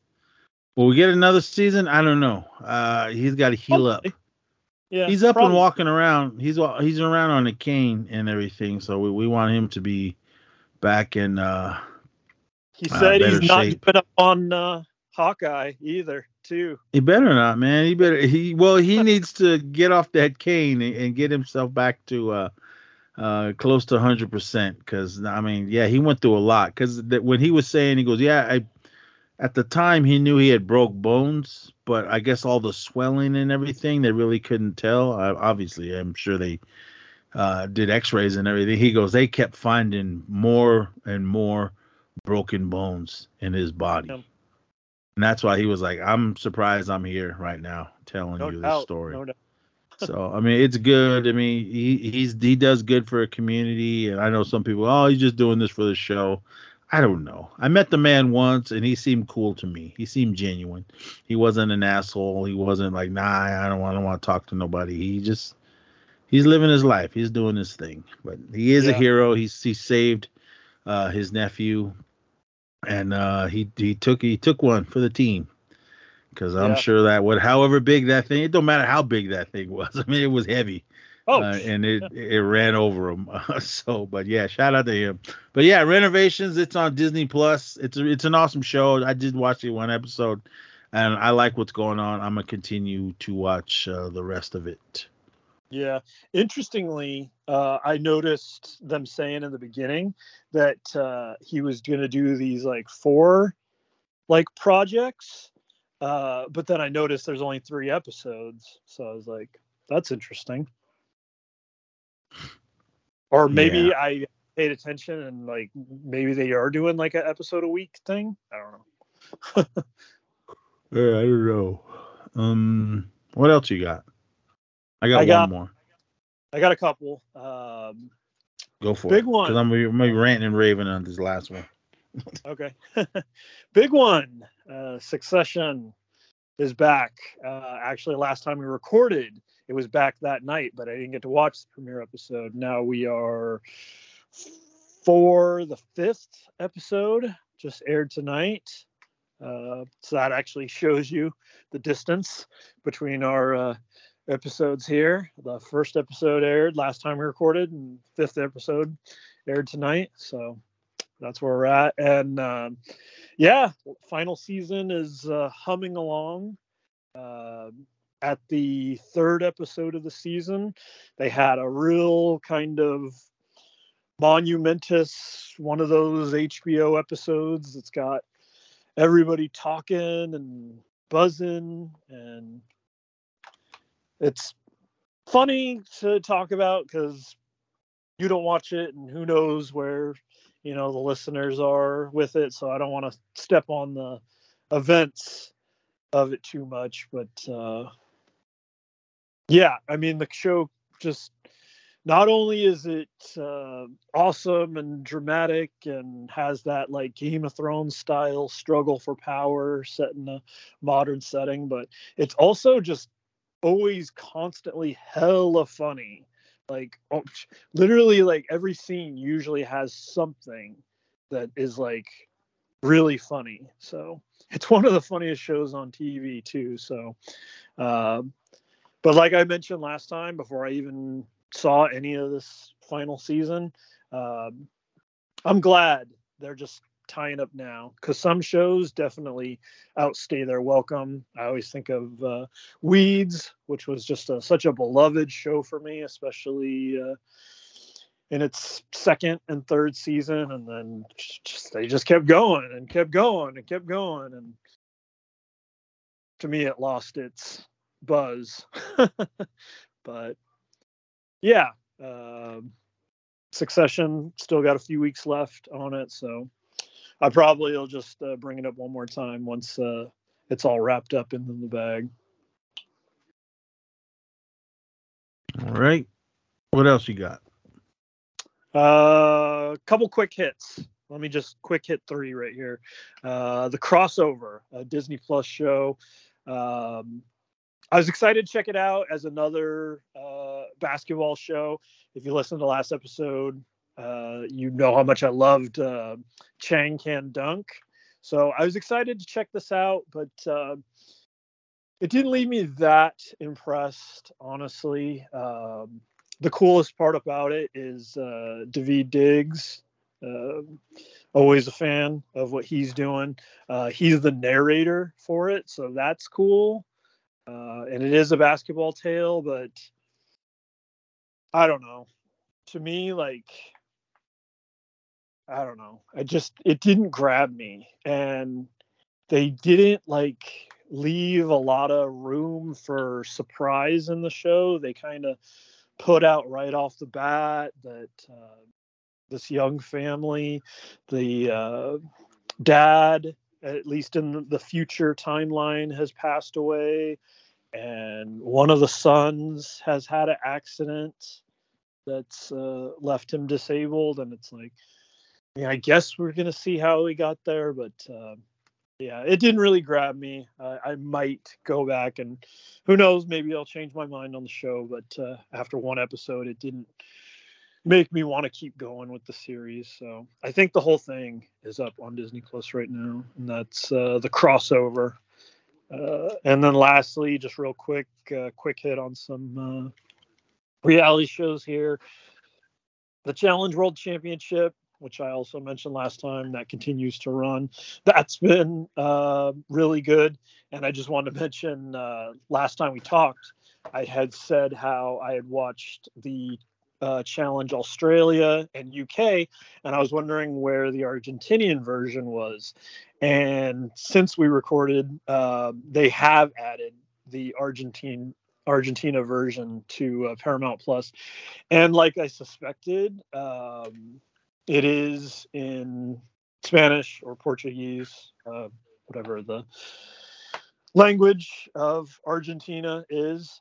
And what I found actually quite interesting about it, I was like, well, I know the nature of the show. I don't need to, you know, technically, you know, hear every little line they're saying. I can pretty much keep up with what's going on in the game as far as the challenge of the game itself. But what I found really interesting compared to the other uh, shows is I guess it shows like the nature of like what they prefer in an Argentina TV show. They were way more about like the events going on in the house and the, the talking and like that actually kind of drove me away because I wanted to watch it for the competitions and whatnot. But the Argentina show seemed a lot more built around uh, the talking and the dynamics in the house. So yeah. Anyways, but yeah, uh, World Championship is still uh, going uh, week to week every Wednesday. So I don't know how many more of those episodes they got left, but uh, finally, Big Brother Canada uh, has been going, and that's been really interesting. Uh, Tuesday, Wednesday, Thursday, and since I'm not in Canada and I don't have the VPN, only way I can watch is on a link when it airs on the the East Coast time, but here on the West Coast, so on uh, Wednesday or Tuesdays at four, Wednesdays at six, and then Thursdays at four. Um, so the way they've been usually running it is you get the Tuesday episode with the HOH competition and the nominations. Wednesday with the veto and the veto ceremony, and then Thursday the live eviction. Um, which sadly um, that is usually the day that it's toughest to watch for me just because it's a truck day at work for me and especially the last couple weeks uh, they've been scheduling me to, uh, all the way till five so uh, i missed like the whole eviction episode and i was i was sad especially for this last one because uh, uh the guy that was evicted this week hope um, he had been quite a character in the house, and I hadn't seen this before in all the years of U.S. Big Brother, all years of Big Brother Canada. Uh, it was actually pretty cool. He uh, enjoy uh, did a choreographed dance with the rest of the house as like a goodbye thing, and I thought that was actually pretty cool. We've seen uh, sour exits, and I'm not gonna hug you or acknowledge you, and I put a curse on this house, and you know some real sour exits. So it was actually kind of cool to see like such a a joyous exit and the, the dance and and whatnot. So that was cool. Uh, I was glad to see that, but also interestingly in this season of Big Brother Canada, it was such a big thing that last year in the U.S. that uh, we had a quitter uh, week one of the game because that like it just never happens. Um, but this season of Big Brother Canada, we had one person leave the first week of the game. And then I think the third week of the game, we had a second person leave for like medical reasons. And then the person that was going to be evicted just self evicted themselves. They didn't even wait till to the live eviction show. So uh, three, they've had three people uh, uh, leave this season of Big Brother Canada. But the thing that I found actually most interesting is something I had been talking that uh, I think it actually be quite beneficial to these shows as far as drama. They cast like a bunch of people on this certain season of Big Brother Canada who like aren't that like super fanny that aren't like super knowledgeable about the game. And it's led to like some messy moves some mistake moves some moves that like if you were familiar with the nature of the show and its history and how you play things out uh, moves that wouldn't have been made. So it's actually made for quite an interesting season. So uh, it's uh, it'll be pretty interesting to see how what uh, happens here as uh, the season winds down. Because right now you've got, uh, as far as like alliances go, you've got uh, the Crown on one side of the house. They used to be a lot bigger, but they've lost uh, uh, two people the last three weeks. They lost two people, so the Crown is down to three people. And then you've got the girly pops on the other side. That's three girls. They're still there. And then you've got this guy, Ty, kind of in the middle, who's really good at competitions. Um, as far as outside the house, he's like ruined his reputation. Uh, people highly dislike him online. He's shown himself to be uh, kind of a jerk of a person and condescending to women and whatnot. So, uh, not good for Ty when he gets out of the house. But uh, right now, he finds himself in an interesting spot where people want him out. They see him as a threat. He is good at the competitions. So I highly doubt he'll make it to the end. But uh, yeah, you've got the crown on one side and the girly pops on the other. And uh, yeah, I'm interested to see how it'll uh, wrap up. But yeah, it's been a good season. It's just too bad that uh, the only way I can keep up with it is when it uh, live streams uh, Video Brother. I get that through uh, Hamster Watch. If you uh, have any interest in uh, checking out Big Brother Canada, Tuesday, Wednesday, or Thursday, four, six, and four. Sorry about the noise, everyone. I'm trying to close my desk drawer and it's not cooperating with me. Rolling around. Yep, keeps opening. Yeah. Alrighty. That was all you had? I think so. All right. I was gonna watch that. Uh, what was that show? The Nightman or whatever. the Night Agent. Yeah, that. the Nightman. no. Dayman. I was, I was watching. Ah!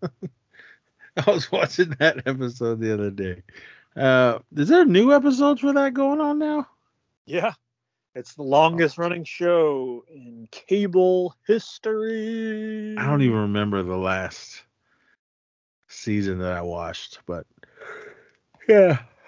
Shout out to all them. Always sunny in Philadelphia. Um, all right. This is one that's on Netflix. I was gonna watch the Nightman or fuck the Night Agent, but this kind of popped up and I saw, oh, what's this? This is uh, American Manhunt, the Boston Marathon bombing. It's um just came out uh sometime this year. Um April 12th. Well, this month then. Last week, week two weeks, I don't know. There's only three episodes. Uh, you can't interview a corpse, the American Dream, and no wait, White Hat, Black Hat was the first episode. The American Dream, and then You Can't Interview a Corpse was episode three. Uh, a look at the tragic bombing and the two brothers who terrorized a city with, uh, with archived footage and reenactments and interviews. Yeah, we all know. I think it was uh, 10 years, sorry, everyone, 10 years ago when this happened, the Boston Marathon and when those guys, those two terrorist dudes, um, the two brothers, uh, set off those um, pressure cooker bombs at the uh, one was at pretty much at the uh, the the finish line, and then it was like maybe a block away. It, it looked like a block away uh, where the second one blew up. And they were talking to people that survived it, and then they were talking to the guys that were running the whole case the the guy that was head of the FBI in Boston area, all the cops. Uh, they talked to the one of the cops that had to shoot two of the cops uh, that had to shoot out with them in Watertown, uh, and that was crazy. And there's like footage of it. People that were in those houses while that firefight was going out uh, on in their front yard of uh, them filming with uh, cell phone footage and, and everything and what was going on. Those guys throwing pipe bombs and pressure cooker bombs at the cops when they had that big shootout. That was crazy. If you've seen the movie Patriots Day, man, that movie was awesome.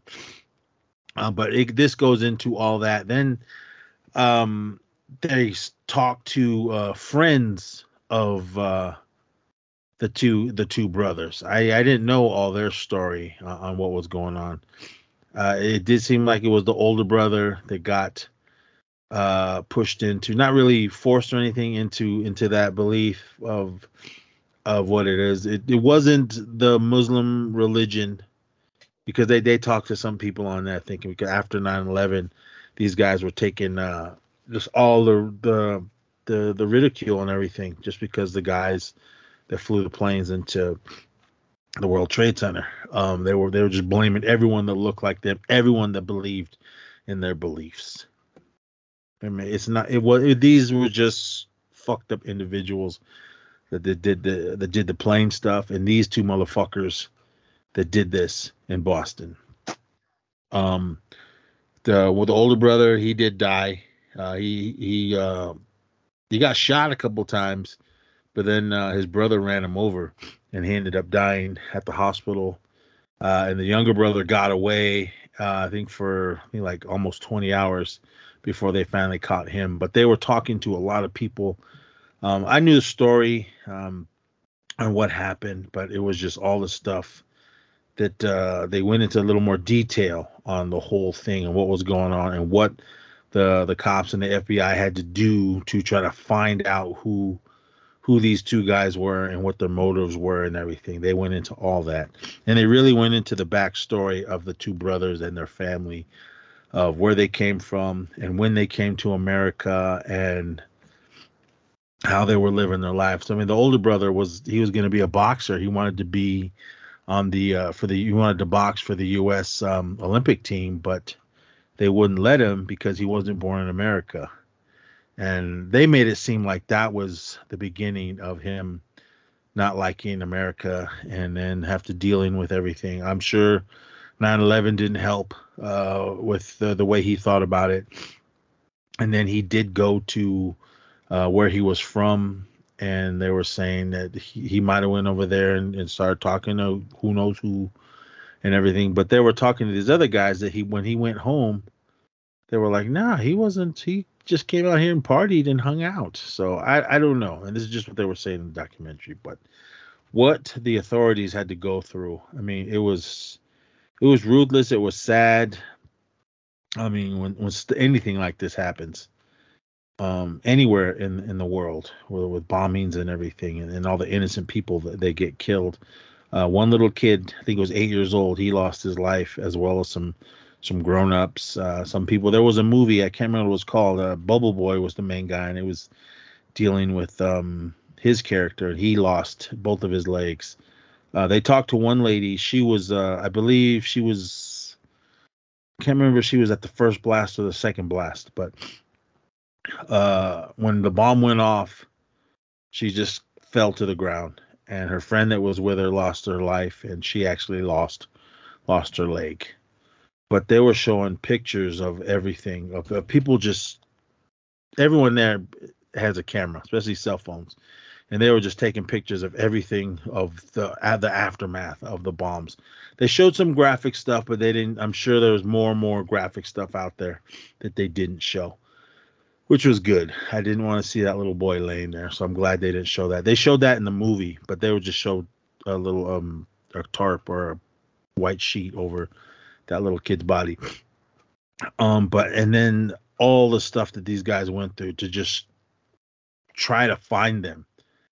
I mean, they they went to work immediately. I mean, they told everyone we need everyone to send us all the pictures you took, all the videos you took of that day before the blast and or just anything you had.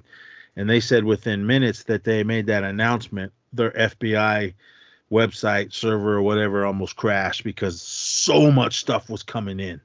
Pictures, pictures, and pictures. And then you got to have this whole team to sit down there and go through all of it.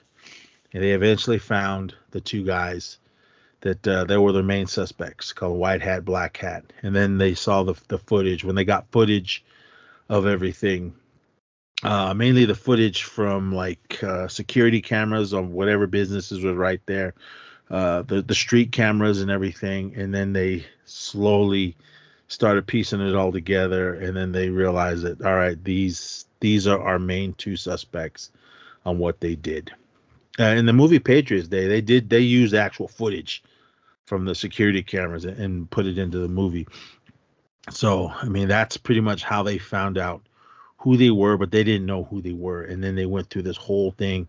They were trying to reach out to people. If anyone knows who these motherfuckers are, man, just let us know. But it was it was just a whole big buildup and everything. And then they they talked to the um the young Asian gentleman, uh, I believe he was Chinese, that uh, when they um they they basically carjacked him and held him hostage. And they were supposed to drive all the way up to New York, and they were going to let off some more bombs in uh, in uh, Times Square but he uh I guess he was with them for two hours.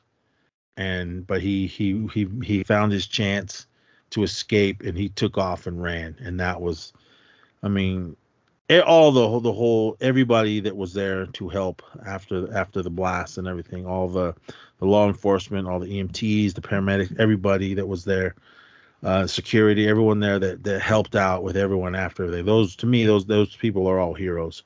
Um, and this young gentleman too. If it wasn't for him, they probably wouldn't have found out who those two guys are, where they were at that time, because when he got away, he ran uh, to another gas station across the street, ran in there, and hey, these these two guys. Uh, he had a really really heavy accent. They had to put subtitles on the screen. If you've seen the movie, uh, was it, uh, was it Bobby Yang that, that did him, uh, that portrayed him? He did him perfect. He sounded just like that guy, but that that comedian guy, when he talks, he sounds he doesn't have an accent. So he did him really good uh, in the movie Patriots Day. If you guys haven't seen that movie, definitely check it out. Marky Mark, awesome film. Um, and he was the one that told him, okay, they're in my car. It's got a uh, whatever those find my car things in it, um, LoJack or whatever the hell those things are called uh, the GPS thing in it, so they knew where they were. So that's when how they went, and then they uh, this is, then they started talking to the cops that had that shootout with them, and then they were showing the cell phone footage of everything that they were going through, the the, the gun blasts. There was people filming from like blocks away, and they can see when they when those guys started throwing the the pipe bombs and everything. That's when you see the flashes from the explosions and everything. And uh, the people that were on the 911 calls calling, you can just hear all the gunfire going on in the background. I was like, damn, it was like a war in Boston in the streets. Um, I don't know how long it lasted, but it it, it seemed I'm sure it was maybe minutes uh, and everything. But man, it, it was it was brutal. And that one cop that they were dealing with, he was like, man, we were we were running out of ammo because you're yeah we're, we're they're geared up and everything, but you you only have so much ammo. You don't expect to get into a firefight like that. Because it, when that cop was talking, he goes, "Yeah, I seen them throwing things," and he goes, "I just saw it in the air." and he goes, "What's he throwing? Sticks?" Until he heard it hit the ground, the cling, cling, cling of the pipe bomb, and then, then he said, then he kind of knew what it was. By then, it was just blew up. So he said it was it was rough. And then that day, he talked to that other uh, sergeant. Um, he was portrayed by um, what's his name? J. Jonah Jameson, that actor. Um, what's his name? Uh, uh you know what I'm talking about. you? Uh, him. Whiplash. Yeah, him. uh, J.K. Uh, Simmons. Yeah, him. Uh, he that J.K. Simmons looked just like the dude, the real guy in this one. Uh, and the guy that John Goodman's character, I think he was, he wasn't FBI. I think he was whatever, police chief or whatever. That guy kind of looked like John Goodman, but not really. But the dude that that uh, Kevin Bacon portrayed did, didn't look nothing like Kevin Bacon. But hey, it was a movie. You got to get big stars for these movies. But yeah, man, what what these guys went through, they said it was like a over a hundred hours or something like that. Uh, on what the, from when the bombs went off to when they finally caught that kid at the end. I mean, but all the stuff that they were showing and everything, and the interviews that they were dealing with with everyone, I was like, man, especially when they were talking to friends of theirs. In the movie, they uh the one the, the the younger brother, he his friends, they found all this bomb making stuff in his room, in in his uh his dorm room, and then they just kind of just shoved it back in the closet in the movie. But in in this, they said they they found when they saw the pictures and they realized that who he was, and they found all that stuff in in the closet or in his room and everything. They tried to hide it they like took it off campus to somewhere, and then but after they were um when the FBI stormed that room and, and grilled all them, they kind of came forward and said, yeah, he had some stuff and, and we hid it. So that they fucked themselves there.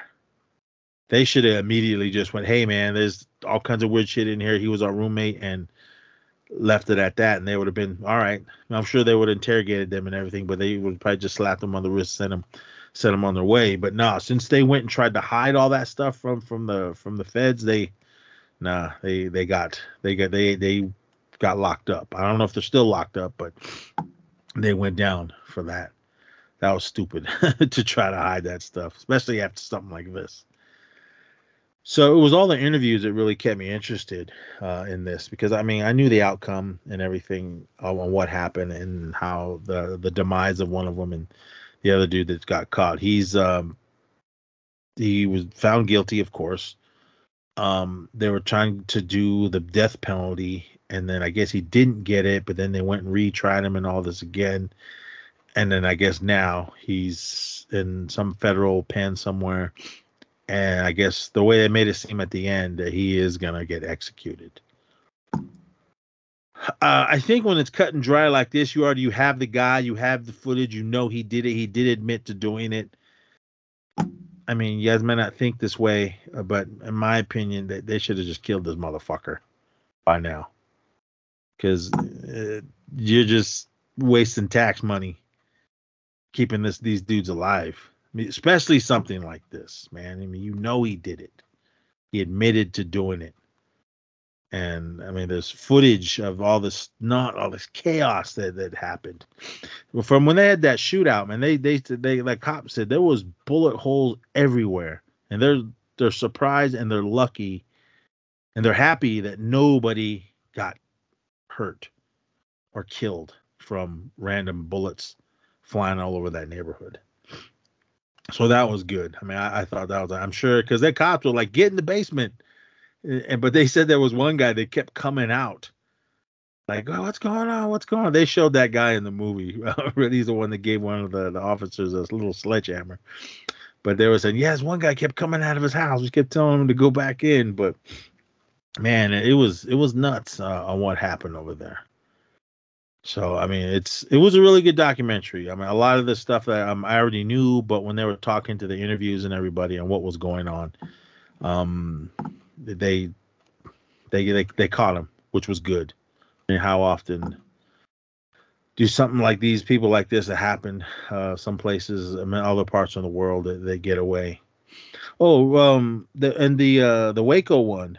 I guess when everybody was uh, on the perimeter where all the the press was and people were showing up, they were saying uh, they had uh, video and pictures of Timothy McVeigh. He was there. He's the he's the he's the motherfucker that blew up the um. Was it Oklahoma City? Is that where that bombing was? Where he Yes. blew up that building? Yes. and uh, they they they had him there, and he was had his little Nazi rhetoric bumper stickers and everything, and everything. So I don't know. He was saying that he was nuts too, and uh, and they yeah, because they, they kind of tied him into that whole Waco thing. But man, but this both that documentary and this one, uh, I watched them pretty much back to back. So I mean, I was. And by the end of these two things, I was like, all right, I need to start watching something funny because it was just like, oh man, it was a lot to take in. But with both of those documentaries that are on Netflix, I knew we all know the outcome of what happened in Waco, and we all know the outcome of what happened uh, in Boston at the marathon and Watertown and Cambridge and all that. And they even they they I, did they need to show the the graphic footage of that police officer that they got ambushed by them and killed? He was a like I think he was a cop at uh, the college. I think it was MIT. And when they tried to uh, they tried to get another gun from him, but uh, they said the way his holster was, there, there was no way they they could have got it. But he did. That officer did lose his life. They didn't show him. They didn't show his body or anything, but they showed the inside of the car and there was blood everywhere in there. I was like, oh man. Like I said before, man, when you know it's real is when it bothers me, but when when I know it's fake, it doesn't bother me. But I was like, oh, I'm just glad they didn't show his body in the police car. But Not that they show this kind of stuff on there, but I don't know why that reminded me. Um, I don't know if you remember a few years back, I brought up uh, that TV show Live PD. It aired on uh, A&E, and then um, when the events of uh, 2020 went down, they uh, canceled it and removed it. And I assumed it was like gone for good. I just happened to notice. Um, I don't know if you ever mess around with the channels on Peacock, but uh, I usually go on there just because they have a Dateline 24 7 where they just play random Datelines. So I'll throw that on. And I noticed um, they've like rebranded the show and they still do it. It's like on patrol live or something now. Have you seen that it's that uh, they do that now? uh-uh. Yeah, it's basically like what live PD used to be, and now it's it's basically the same thing, but it's called like on patrol live.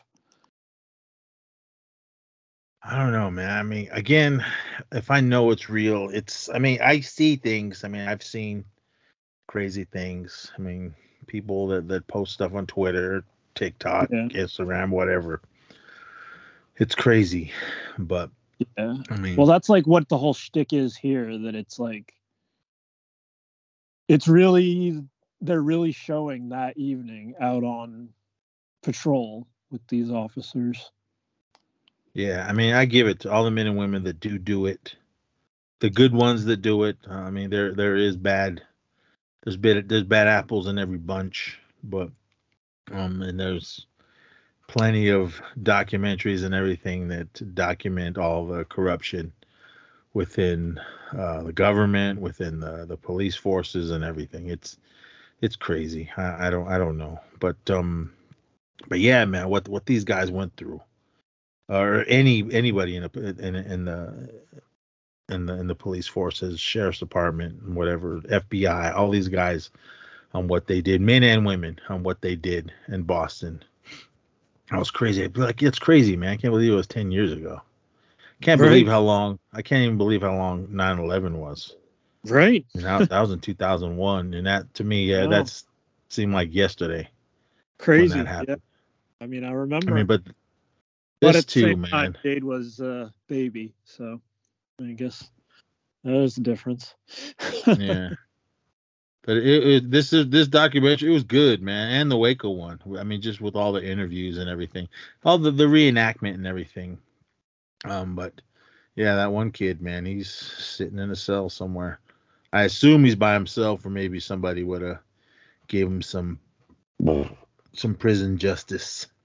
Um, but uh, I don't know. I, I don't know. Where. I don't. He's he's scheduled to die, and I don't know when that's gonna be.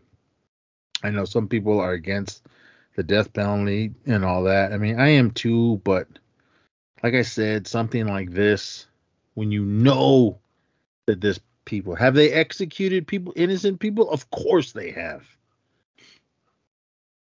But when there's something that's cut and dry like this, you know this motherfucker did it. Fucking throw him in a hole somewhere.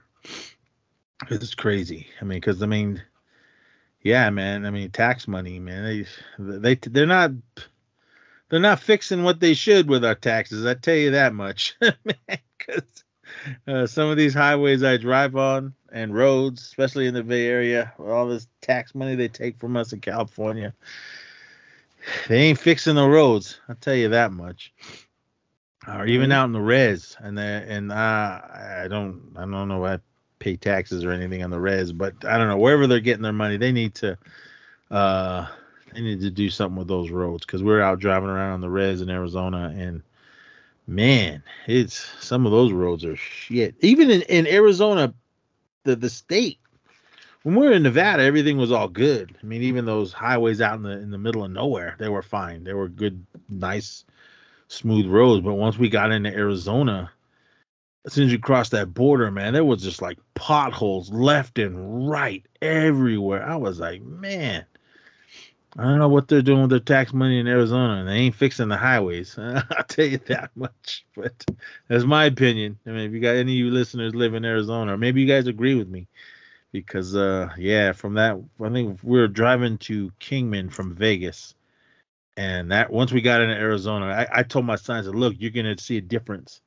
I said, watch, as soon as we cross the the state line out of Nevada back into Arizona, you can see how the roads got instantly, dude. I was like, oh man, that's like coming down 80 going over Donner. On how shitty it is in California on the on the on the roads, but as soon as you cross into Nevada, whew, nice and smooth. But, uh, that's just how it is, everyone. I don't know what they're doing with our tax money, but anyway, yeah, American Manhunt, the Boston Marathon bombing, uh, three episodes.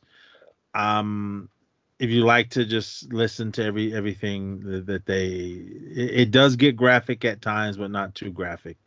Uh, they do show the explosions a few times, so you close your eyes if you if you don't want to see that. But um, it was really it was a really good documentary series. Uh, I thought I thought it was awesome. That was the only reason that uh, I sat down and watched it for three hours. But yep. Uh, as far as TV, that is all I have. Unless you got anything else. Yep, that's it. Wow. Two hours.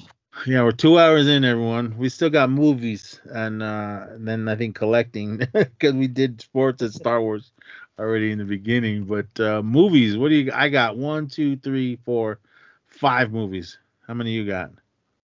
One, two. All right, well, take it away. I guess I'll go back to uh,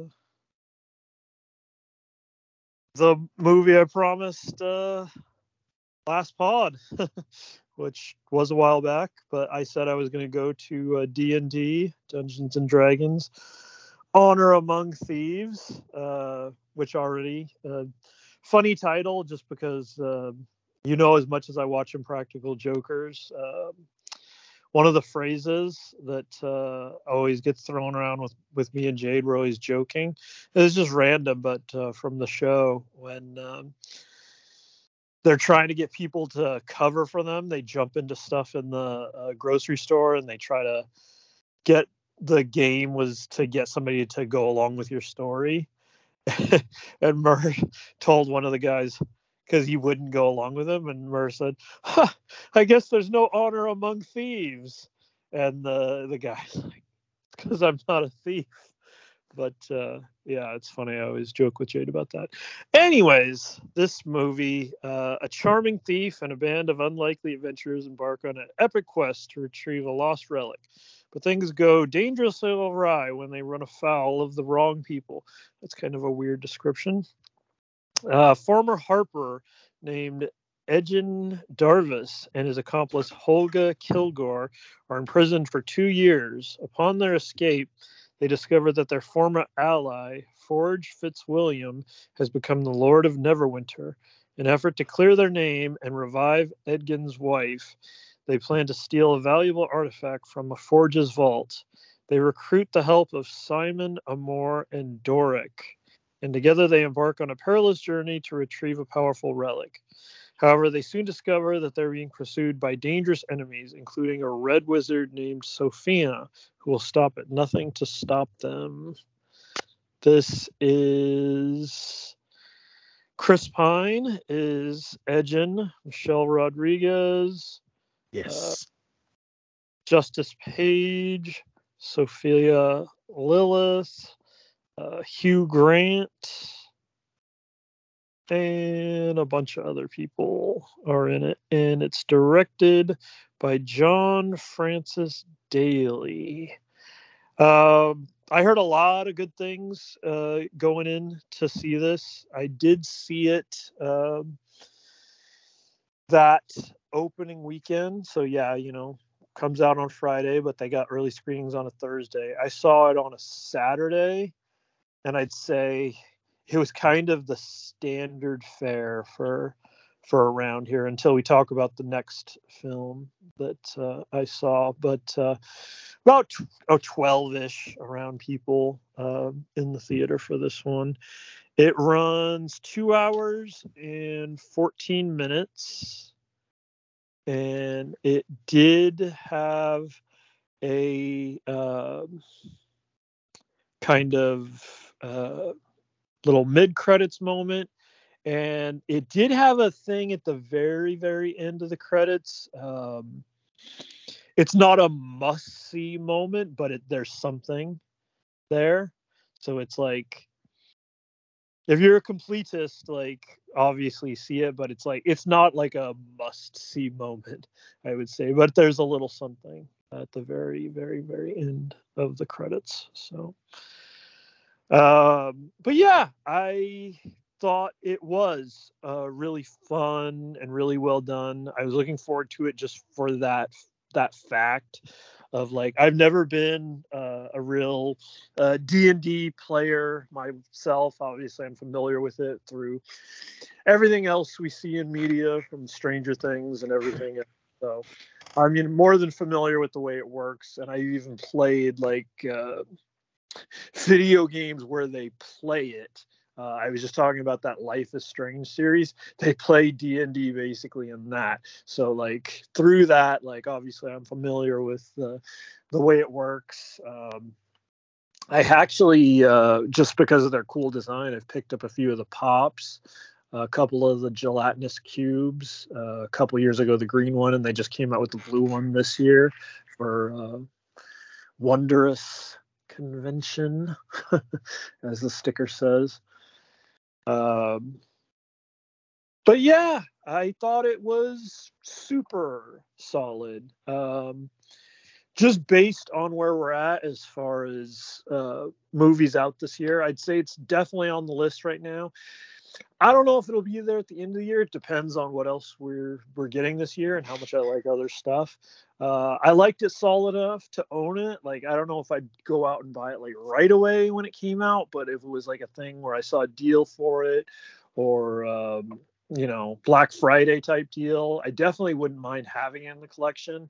it's it's uh, I feel like it's a really rewatchable film. I did really enjoy it. It just didn't like blow me away like top notch. Like I'd say solid eight, eight out of ten uh, is what I'd give it, and uh, I do highly recommend it. I thought it was a lot of fun. So it'll be interesting to see if they do more. I know uh, I heard uh, that opening weekend. Uh, I guess it did well as far as like it, it did more more numbers than it was expected to, to, do. So uh, there's uh, the one character in it. Uh, Jean Page's character, he might be getting um his own because he's only he like is a character that kind of joins the party only for like one mission like one kind of thing he's not with the group the whole time so i heard them saying like if anything like he might get uh his own kind of like spin-off so that could be interesting but it did well enough that uh I could see them making another one. So you didn't get uh, out to this one? No, I I was gonna, but those other movies I wanted to see before this Yeah. one. Yeah, I get that. But, But- yeah, solid. It's enjoyable. So All right. Um this one. Uh I just seen it, but I believe it came out last year. And this is a film called Bunker. Horror, thriller, war. Hmm, okay. Uh, trapped in a bunker during World War One, a group of soldiers are faced with an ungodly presence that slowly turns them against each other. This is directed by Adrian Langley, and this stars a bunch of people I never heard of: Eddie Ramos, Patrick uh, Lotane, Julian Feder, Luke Baines, Quinn Moran, uh, Adriano Gatto, Mike Meehan, Sean Cullen, Sam Hunston, Kayla Radomowski, I think I say it, and a bunch of other people. Well, a few other people. All right. Uh, I was just kind of scamming around trying to watch uh, something, and um, one of my friends told me to check it out. I think that was the main reason I watched it. I thought it was new, but it was new to me, but it wasn't uh, new to this year. But yeah, World War Two or World War One. Uh, they're out there fighting the uh, the English, um, and there is, I think there's some Americans um, that's uh, with them. They end up. Uh, they were supposed to go and try to just take on uh, the enemy, and they kind of they're they're wanting them to just look. There's bunkers all over the place. Just go in there, find out what's in there, destroy it all, and then get the hell out and everything. There's a story that one of the soldiers that tells them that look, there's uh, evil things that are going on um, below in these bunkers that uh, just not out of the ordinary. It was just like a campfire story he was telling them that he had heard. So they go into this bunker and they find out that it was um, there was Nazis and all them in there. They were trying to figure out wha- what happened because they well, they were supposed to go storm this place, but there was nobody there. So they're like, "Well, what the hell happened? What's in there?" So they go into this bunker. Then all of a sudden, there's an explosion, and they get trapped in there. I think there was eight of them. And then while they're in there, they start to see things, and uh, there's spirits. They find this one uh, survivor, this German guy, or he was kind of like um, strung up uh, against this wall, or kind of hanging from the ceiling. He had like uh, knives or something through him. It's kind of like strung up like how Jesus was on the cross. He's got knives through his hands and everything and everything. So they kind of pull him down and they uh they kept calling him Kraut. That's what the what the the sergeant guy kept saying to him. Um. So, but the, then all this crazy shit starts happening. They start seeing things that they're not sure if it's there or not, and they start hearing things. Uh, they're talking to someone on a radio. Uh, and just all hell's breaking loose in this bunker. And, it, and it's like I said in the synopsis that they things that are happening and they slowly start to turn on one another. Uh, this movie was an hour and 48 minutes. It could have been a little bit shorter, but I, I seen what they were doing. Uh, but in the end, I, I won't say I won't give away the ending. I did like it. It just kind of drug on some parts, but it, it, was a good little story. I thought they did really good with the the acting was good. I thought they did good with uh, just the cinematography being in a bunker. The the effects they were cool. The practical effects were cool. Uh, I thought it was gonna go a different way, but it didn't. So, but in the end, I did like I did enjoy the film. Would I watch it again? Probably. Uh, I don't know if I'd buy it, but I thought it was a really good movie. Um, it's out there for rent, and uh, I just found it. And um, but yeah, I enjoyed this movie, Bunker. So uh, yeah, if you guys, if I'm selling it to you, definitely check it out. Read it, read into it, uh, watch the trailer and everything. But yeah, this movie was cool. It was pretty good. It was it was well worth my time, and that was Bunker. You got one more? Yeah. All right, hit it. All right. Uh, I went to see Super Mario Brothers movie and I was quite surprised. Uh, maybe I shouldn't have been, uh, but because you know, like a lot of places here, uh, Tuesday is your five dollar movie deal movie deal day.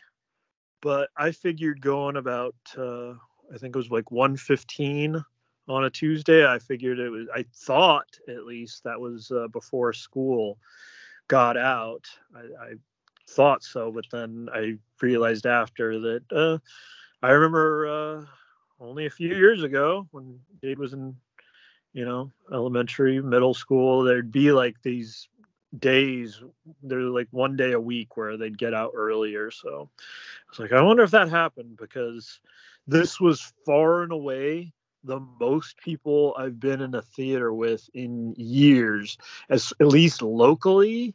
Uh, this is the most people I can remember in a theater since uh, the first Quiet Place back in 2018.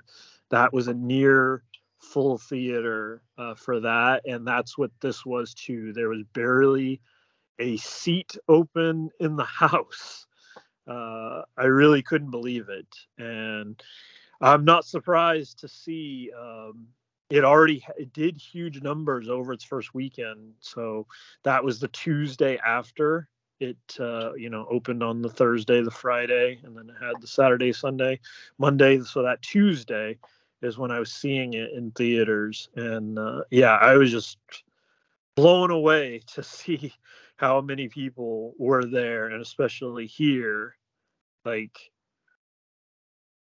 kind of mind blowing, but I guess that's it's kind of the thing that happens. You never know um, with the movies that are aimed towards kids and the younger audience. And sometimes you kind of hit these things. It's not like there's been a, a lot of uh, Mario Brothers movies, so I guess it is kind of like this perfect storm of. Uh, you know got a little buzz and it's kid friendly and they haven't done a bunch of them so yeah it got huge uh, this on imdb it's described as the story of the super mario brothers on their journey through the mushroom kingdom a brooklyn plumber named mario travels through the mushroom kingdom and a princess named peach and a anthropomorphic mushroom named Toad to find Mario's brother Luigi and to save the world from a ruthless fire breathing Koopa named Bowser. Uh, Chris Pratt plays Mario. Anya Taylor Joy plays Peach. Charlie Day plays Luigi. Jack Black plays Bowser. Uh, Khary Payton played the Penguin King. Uh, Keegan Michael Key plays Toad. Fred Armisen plays Cranky Kong. Seth Rogen plays Donkey Kong. And yeah, this was uh, hour and 32 minutes. I thought it was cool for what it was. Obviously, it is aimed at a younger audience. And uh, if you listen to uh, the Anchor show we did a little while back here, uh, where we are talking about uh, uh, retro video games. Um, we, you know, we talked a lot about Mario and my past with it. Grew up with it. The original NES, um, Super Nintendo, Mario. I had that whole idea for. I used to design levels and stuff, so I have a big history with Mario. I know all the the stuff is at least as far as it relates to uh, the old games, not as far as when you get up to you know Wii and Wii U and Switch and stuff like that. Like I'm not familiar with the uh, more recent generations of of Mario, but uh, the original game, so I'm familiar with all the stories. So it was fun to see like little touches they did there. I think my favorite part was actually the beginning before you get into the Mushroom Kingdom, and it's set in uh, Brooklyn, and uh, they actually play uh, uh No Sleep till Brooklyn. so Brooklyn, yeah, get that biggie. Where Brooklyn at? Where Brooklyn at? Where Brooklyn at? Where Brooklyn at? We gonna do it like this. Exactly. Hey, So, um, it's that part's actually really fun. I liked that touch, and they did like uh, a take on uh, like a local access kind of uh, local commercial. Like they did a local like plumbers commercial, the Super Mario Brothers. I thought that that I, I really liked that stuff. Um, you know, eh, obviously eh, at some point, like it, you know, falls into, you know, the story kind of as you expect it, and it kind of hits its marks. But um, I mean, obviously, it's uh, it's a huge hit. Like it's, I think it's like uh, right up there with all these other ones that uh, I know of been crazy hits over the years. So uh, it's funny to see that uh, Metascore is actually way down at uh, 46. So this is one of those that maybe uh, some real film critic types aren't uh, necessarily loving it. I mean, you know, don't get me wrong. I see actually there's on uh, the Metascore on uh, IMDb, I see a 83, a 75, and a 70. Those are the only greens, and then there's uh, three,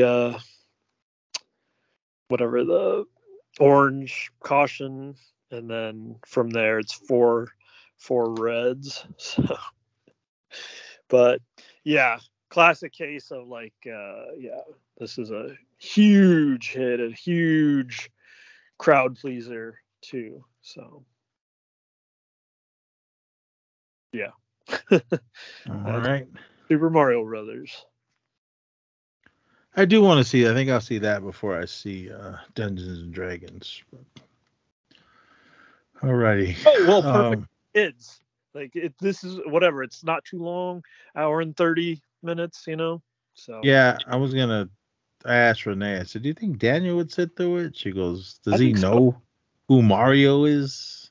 I don't know. I think it'd be fine even if he didn't. It, you don't have to, honestly. That's like I think one of the appeals of it too. Everybody knows who Mario is, but it's also an origin story. Like he just starts out, he's a plumber. He doesn't know anything about the Mushroom Kingdom before going there. So All right. Yeah.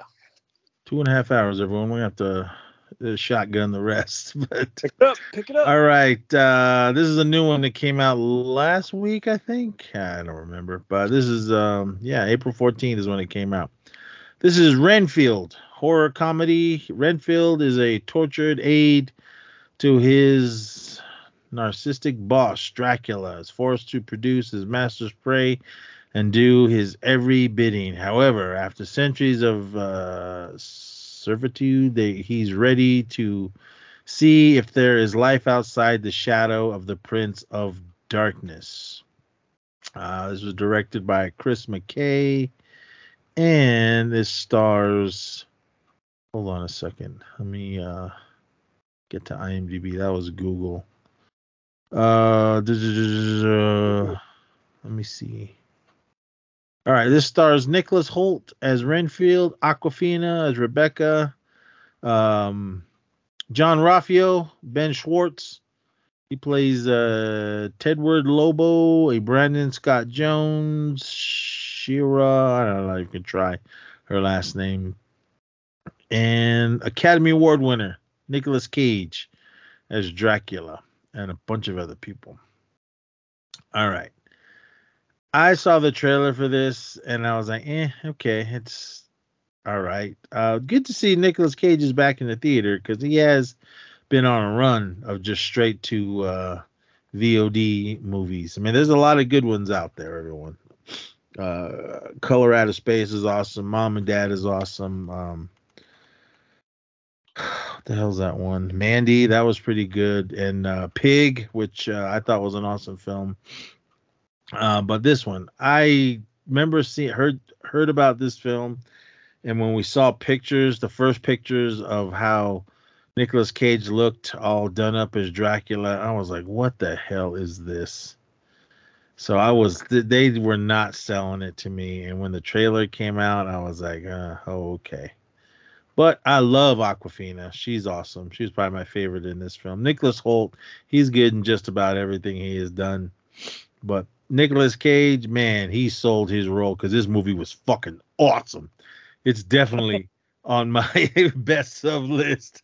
It was hella good. It was I didn't know it was gonna be. I knew it was gonna be horror comedy. I didn't know it was gonna be action, fighting, uh, gun sh- shootouts, and everything. Oh my god! They there was and it was just blood and gore, plenty of it in this film. And I'm I'm in on this movie. I'm glad they didn't show too much in the trailer.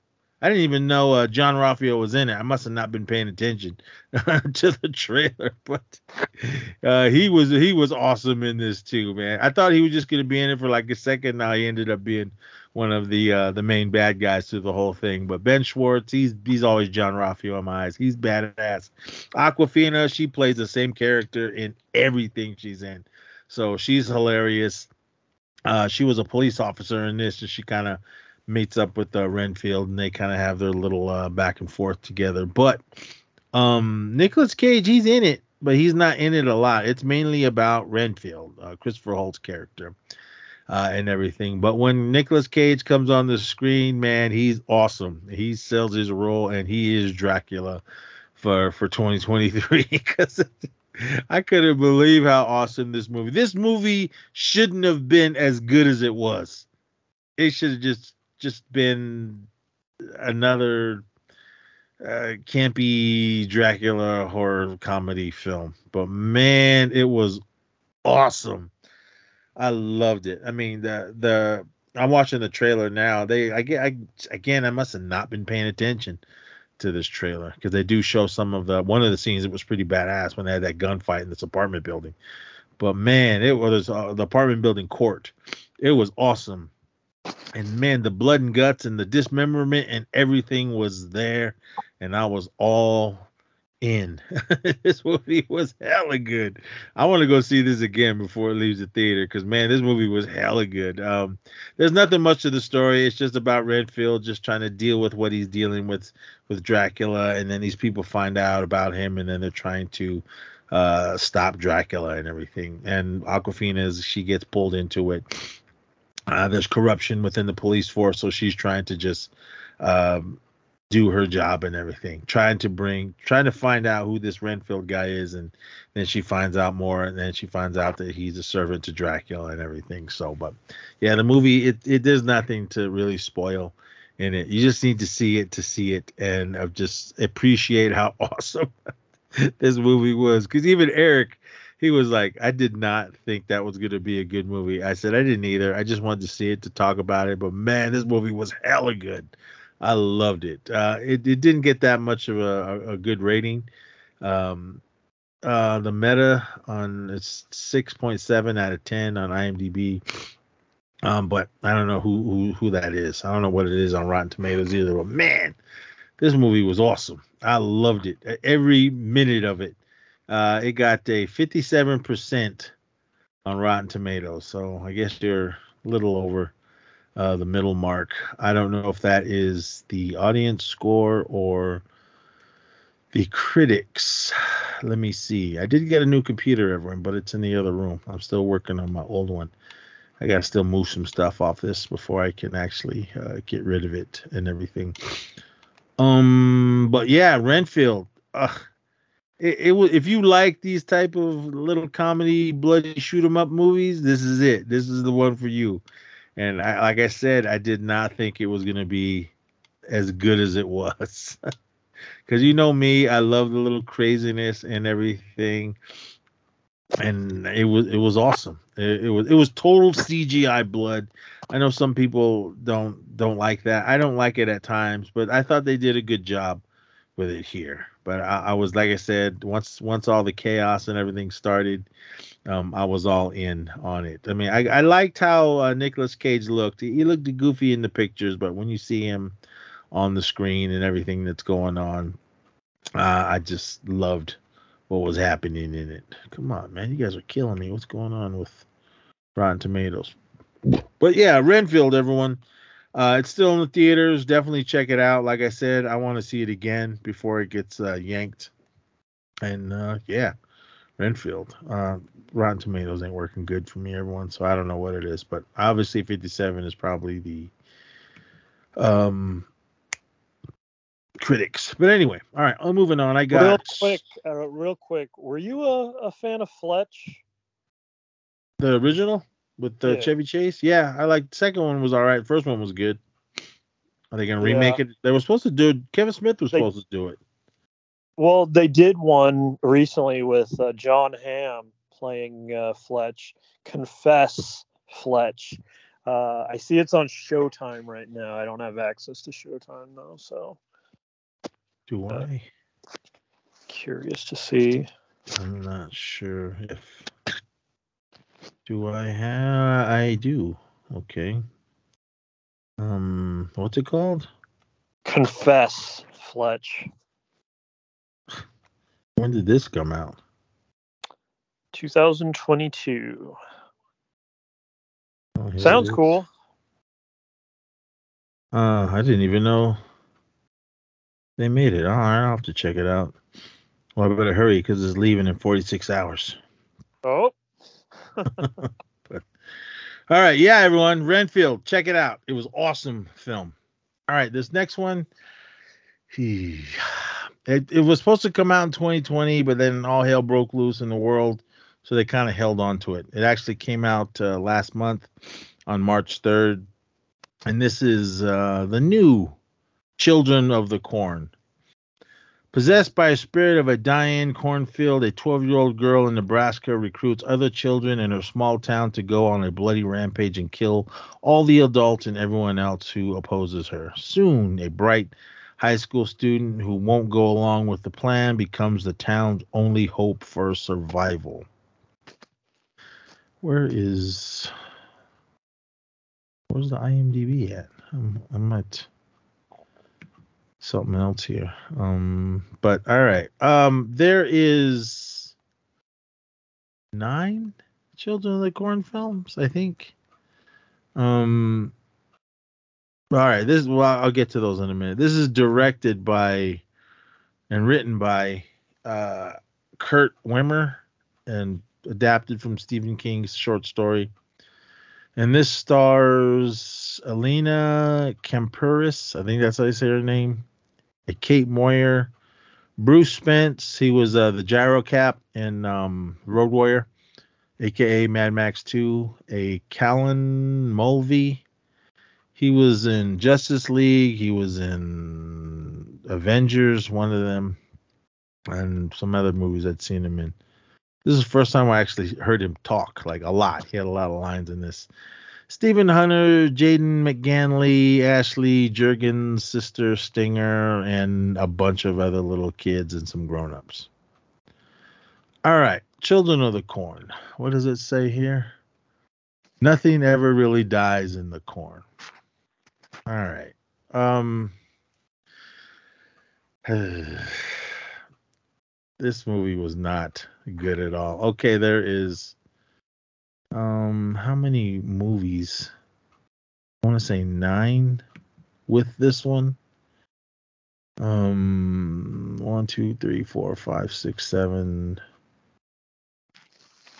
and then the original eight. I, I don't, I don't know everyone, but man, it, it was this movie was not not good at all. um, they had a budget for it because it was. I thought that they shot it pretty good. All right, one, two, three, four, five, six, seven. Yeah, nine movies with this one, Children of the Corn. I thought this was gonna be like a remake. It, I guess it kind of is. It, but it wasn't set in Gatlin like the original one was.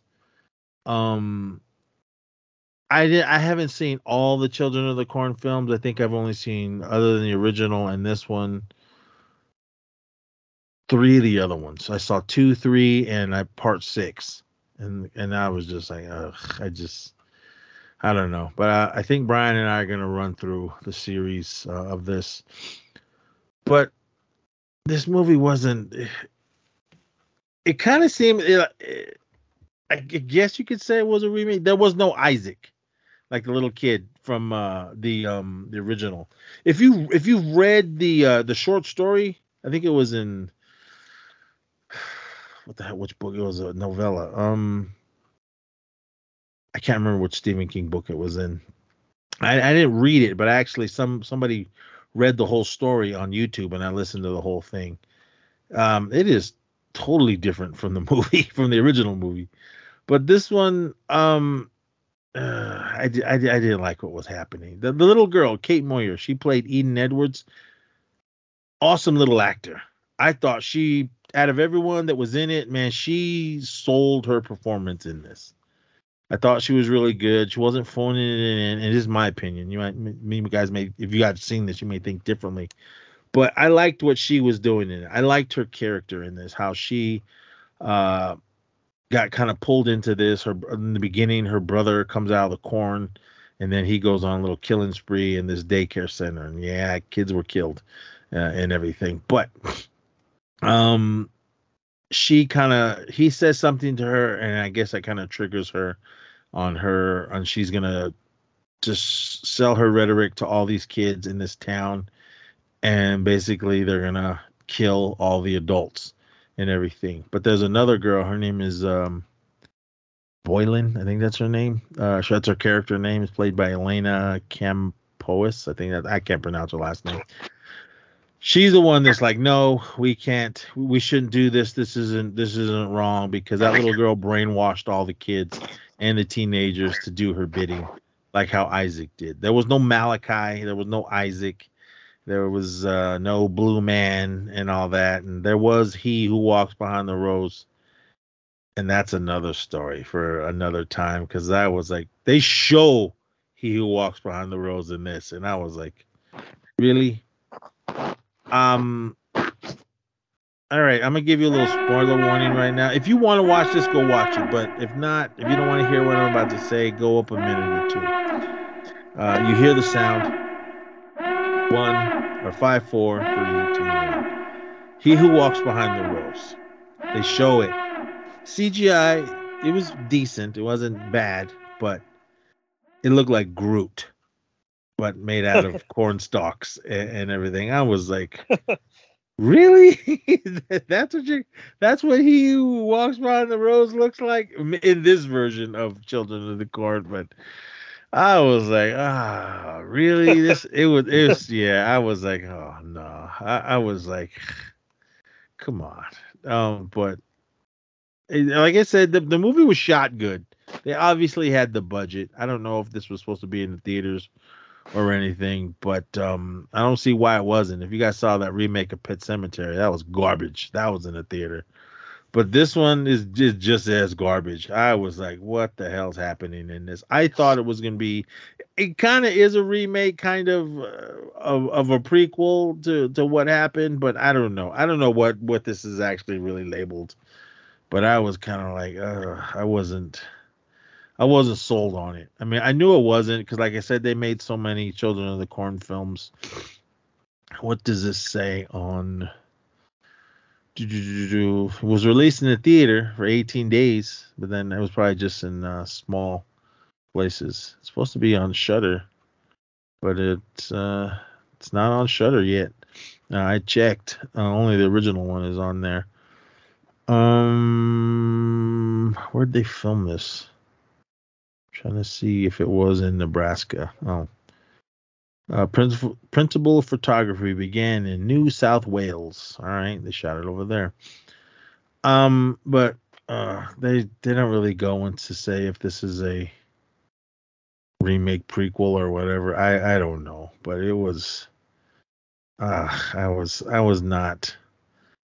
I was not sold with it. It was just like, come on. Again, nothing against all the actors that were in it. They all did their job. Uh, but it just it just well to me it just wasn't a good movie. Um, maybe some of you have seen all the other Children of the Corn films, other than the original one, which I love, uh, the '84 version. That's that's my Children of the Corn. The second one that came out in '92, Children of the Corn, the final something I can't read it. Um, at least that one, the second one, at least started where the first one ended when every when all the kids ran out of the corn to get away from Isaac and Malachi, and he walks behind the rows, and then it kind of took over from there, and there was a new kid that was uh, running the show. As far as three and four and five, I had no idea what's going on in that. But like I said, Brian and I are probably going to run through them all. But Children of the Corn six six six, that one got only got me because it's the return of Isaac, or Isaac returns, and I was like, what? I thought Isaac was dead. So they explain what happened to him after the first film and everything. So I was like, all right, cool, I'm in. It was stupid. but so after I, I, haven't seen the other ones, uh, Children of the Corn, Revelation or whatever, and then Genesis, and then I don't know, Fields of Blood or whatever the hell. I don't know. But this one, I could see why they held on to it, but they finally just, you know what, let's let's just put it out, and it it was, my opinion, not good at all. So will I ever watch it again? No, probably not. But who knows? Maybe someone at the Horror Returns will want us to do a commentary on it, but uh, until that time, I I no, I I didn't I didn't like it at all. It was how long was it? It took uh, I think it was hour and 33 minutes of my time wasted. but again, shout out to Kate Moyer. I thought she did an amazing job as her character because she had a lot of lines to to to say. So I mean, I can I can give her that. I don't know how old this young uh, woman. She's 14 years old.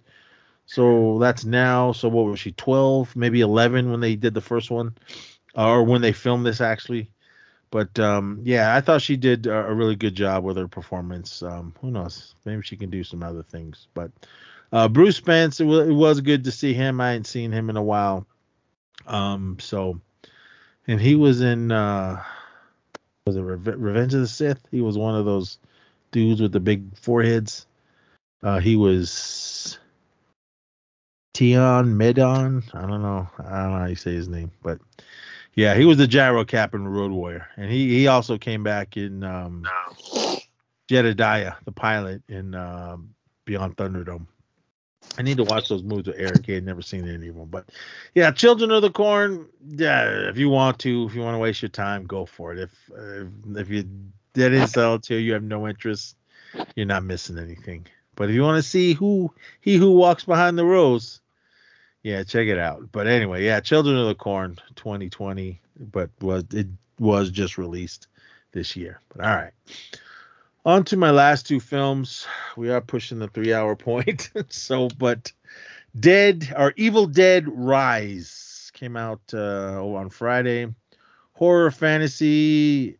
I didn't realize how short it was, but it did fly by pretty quick. It was an hour and 36 minutes. Nothing at the very end of the credits. This is directed by Lee Cronin. I think that's how you say his name. And this. I have seen this trailer over a hundred times. They aired it all through the NBA playoffs. So every time out, every end of half, every end of quarter, I've seen this trailer like probably 200 times. I watched the trailer once and just didn't really want to really e- examine it or anything. I said, ah, I'll just see it when it comes out. A, re- a reunion between two estranged sisters gets cut short by the rise of flesh possessing demons, thrusting them into a primal battle for survival as they face the most nightmarish version of family imaginable. Again, this is directed by Lee Cronin, and this stars. Hold on, let me read what uh, IMDb says. A twisted tale of two estranged sisters reunion is cut short on. It's basically the same thing. All right, this stars a Mirabai Pease Passy. I think I don't know his name. Richard Crouchley, Lily Sullivan, Anna Marie Thomas, Noah Paul, Alyssa Sutherland, beautiful young woman, uh, Gabrielle Echols, Echols, I don't know, um, Morgan Davies, Billy Reynolds, McCarthy, Nell Fisher, shout out to her, she was a little girl in it. A Ty Wano, shout out to him too.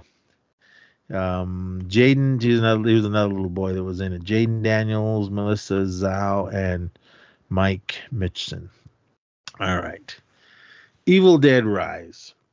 There is Evil Dead, The Evil Dead from uh was it 80 the early 80s when that first one came out? Uh, 81. Yeah, early 80s. And then there was Evil Dead 2, then there was Army of Darkness. Then in 2013 they did the uh the remake uh, Evil Dead.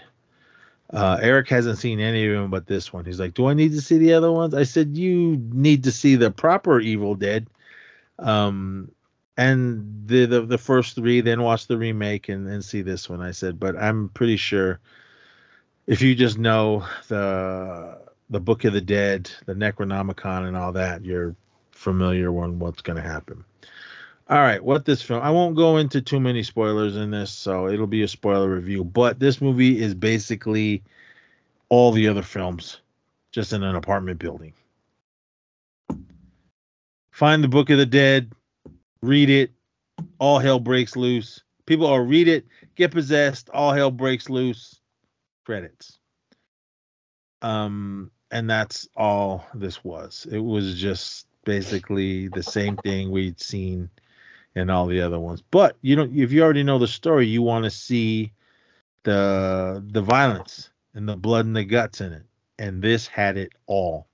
I don't know how much gallons of blood they used.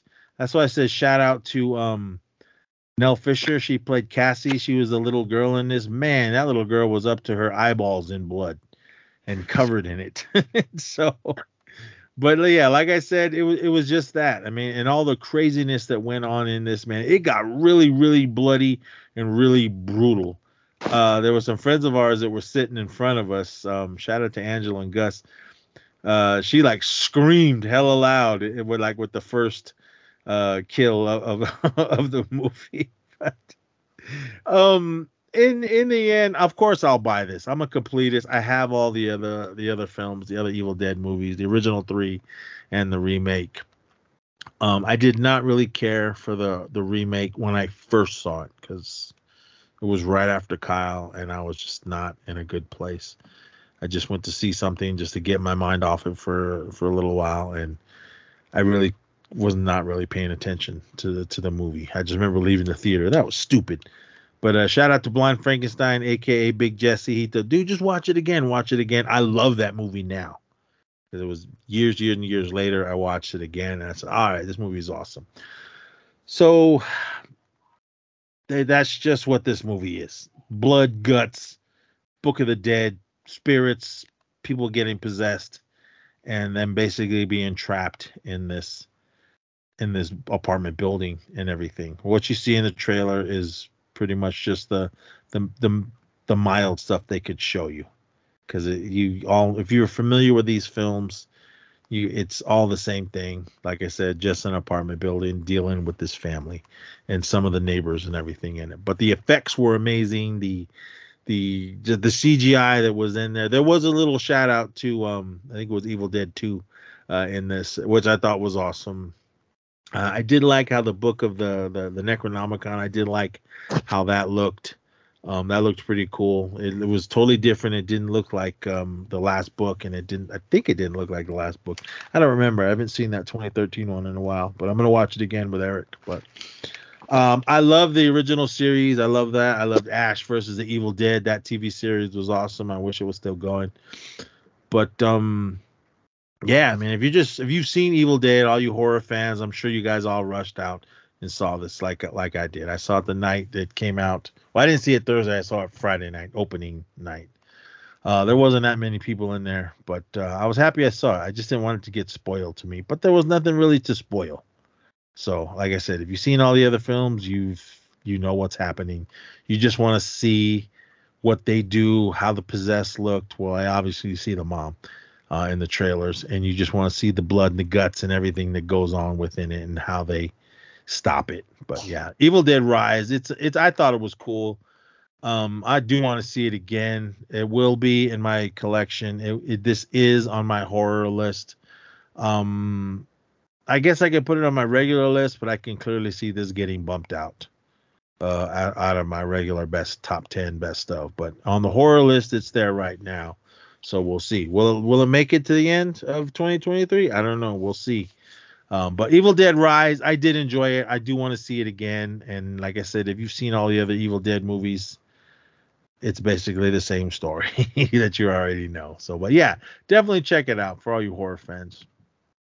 All right. Uh, one more note I had on it, uh, as far as my hundreds of times seeing it while it's being promoted during the NBA playoffs. Uh, a week ago, uh, last Sunday was Easter. That was the second day of the NBA playoffs proper, and um, you know, not only do they air the commercial during the games, the uh, play-by-play commentators they do ad reads, and they did for one for that. And on one of the games I had on, uh, they did the ad read for that, and then the commentator actually got highly offended. He's like, "Oh, how dare they have me read this ad on uh, Easter? Like this is this is ridiculous." Ugh, just read it. You're getting paid. I they didn't have they didn't have someone in the audience like they did with Smile when that one lady was like at all the baseball games smiling. not that I've seen, but I'm surprised. Like, cause like I said, like there's certain ones. There's this. uh You're a cool cat. The Amazon thing. I've seen that a trillion times. The uh, Taco Bell. Let's eat. Let's eat. That one. I've seen that a trillion times. Uh, yeah. And then yeah, Evil Dead. That's in the mix. Like. I love keeping up with the game, but then I'm like, oh no, here come the commercials again. And then Yeah. like uh, today, um, during the Warriors game, because tonight they were doing the Sunday night baseball, uh, Mets Giants, and they play that oh what a night that song and like it was actually driving me nuts because they would they played the commer the same commercial over and over like three times in a row. Do do do do do do. Oh what a night! And then it ends. Do do do do, and it restarts. Oh what a night! Was like, ah, this is driving me crazy. oh man. Well, they gotta hype this thing up, and they did. I mean, I didn't need to watch it a billion times. Like, like I said, I, when the trailer first came out, I watched it. All right, cool. I'll wait until it comes out. I didn't want to kill myself trying to analyze it because Right. uh, you knew where it was gonna go, especially with with the first film. Uh, Army yeah. of Darkness. Army of Darkness was the one that was totally different. That's Uh, the one that's the most popular. Uh, Not, it's like my least favorite out of all of them. Everything up to now. I mean, don't get me wrong. I mean, I love I love Bruce Campbell. He's an awesome guy. If you ever get to meet him, meet him.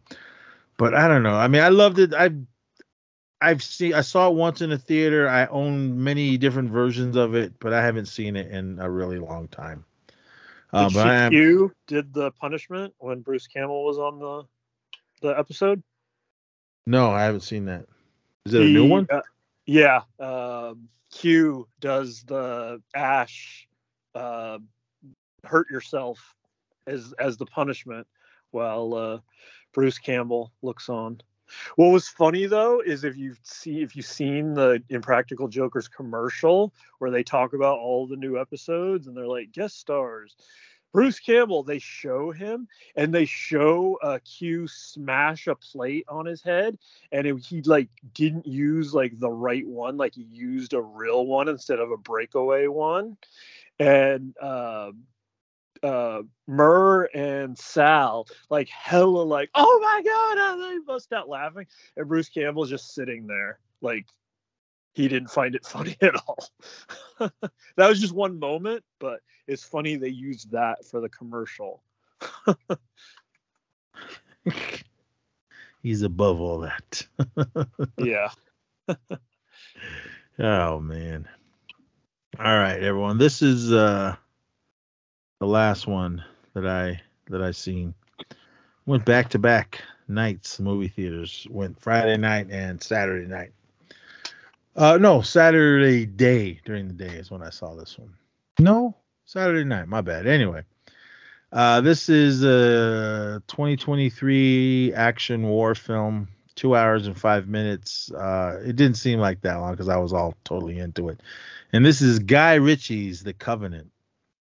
Um, during the war in Afghanistan, a local interpreter risked his life, his own life, to carry an injured sergeant across miles of grueling terrain said it was a Guy Ritchie film. Where is IMDb in all of this?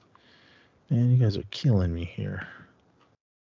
Uh, let me see. All right, this was written by Ivan Atkinson, uh, Martin Davies, and Guy Ritchie, and this stars. I think it was Academy Award nominee. Bubble Boy, uh, Jake Gyllenhaal, Dar Salim Salam. I think I can't pronounce his last name. A Sean Sagar, Jason Wong, Christian. Oh, I'm not even gonna try with his last name. A Rhys Yates. Um, Jonny Lee Miller. Haven't seen him in a long time, so it was good to see him. Alexander Ludwig. He's in this. And Antony Starr and a bunch of other people. All right. The Covenant, or Guy Ritchie's The Covenant. Um, are you gonna see this? I do want to see this. Um, it's funny actually when you sent me your uh, list and you ha- wrote this on here. I was like, the Leonardo DiCaprio movie, the Wilderness Bear movie from years ago, his Academy Award winning. I, I got it mixed up with that one. Yeah, I that was, was, like, what? Revenant. yeah. But this one, man, this movie was hella good.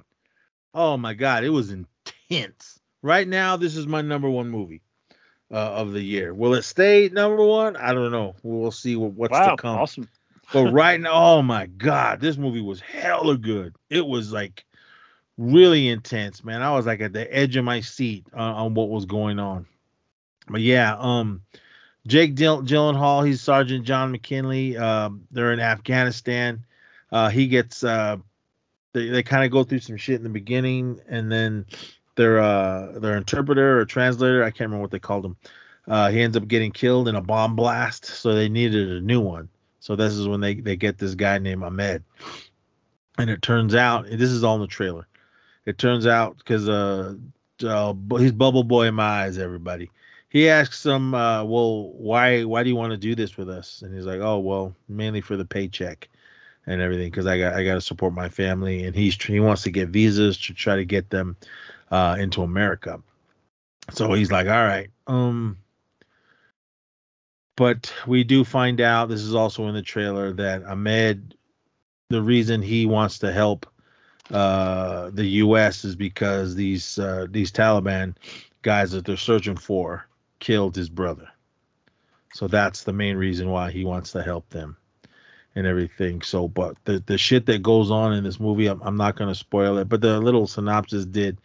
Um, Jake Gyllenhaal does get hurt, and it was a story of him trying to get him, Ahmed trying to drag him to safety. They get into this firefight. He gets hurt, and then he's trying to just save him, save save his life, get him back to to the U.S. military base. And man, it, it was I don't know where they shot this, but it, this movie was really really good. I was surprised on how good it was. Uh, shout out to Mike. He's the one that told me to see it. Uh, I was gonna see it anyway. I like I don't like all of Guy Ritchie's movies, but this one I was like, cool. I mean, it's it's different. It's not his uh his usual gang that are in all his films. He does have that one with um uh what's his name that I want to see. I think it came out this year. Um Fortune. Jason Rachel- Statham. I, I want to Yeah. see that one. Looks like it's a comedy. I, I want to see that. Um, but this one, man, it was. I remember seeing the trailer for it when we went and seen uh Renfield or no, uh Evil Dead Rise. So I was like, oh, that looks cool. I want to. I want to see this. So. Uh, I went and seen it, and then Mike was on like, dude, you got to go see it. Mike actually saw it once when it came out. This actually came out this weekend, I think. Um, he went and seen it, then he went and seen it again because there was uh yeah this came out this uh this friday this oh this weekend um he went to a screening where uh jake gyllenhaal and dar salim were there and i, think i don't know who, who was who else was sitting there with them and they were talking about this film uh was this a true story i'm not really sure i'm seriously I, i'm i'm not sure everyone they made it seem like it was with all the stuff that that they were uh uh with all the little subtitles on where they were, who these people are, and everything. I don't know if it was, but uh, they do have these uh, these guys that are out there that that, are, that were translators helping uh, the U.S. military. But man, yeah, this movie was was good and dealing with uh, Al Qaeda and and all those guys, the Taliban and, and all that. Um, it was oh man, it was just like like like I said, like on the edge of my seat type of stuff. Because when the Taliban is chasing them, you're like, oh my god, hurry! Uh, because when they were catching them, they they were they were just gonna kill them. So that's why they were they were trying to just get across. They said it was a hundred and something clicks to where they were supposed to go to the to this military base. I don't know how far that is. I don't. I don't. That's the military lingo. Um, maybe some of you uh, men or women that served probably know if you've seen this film.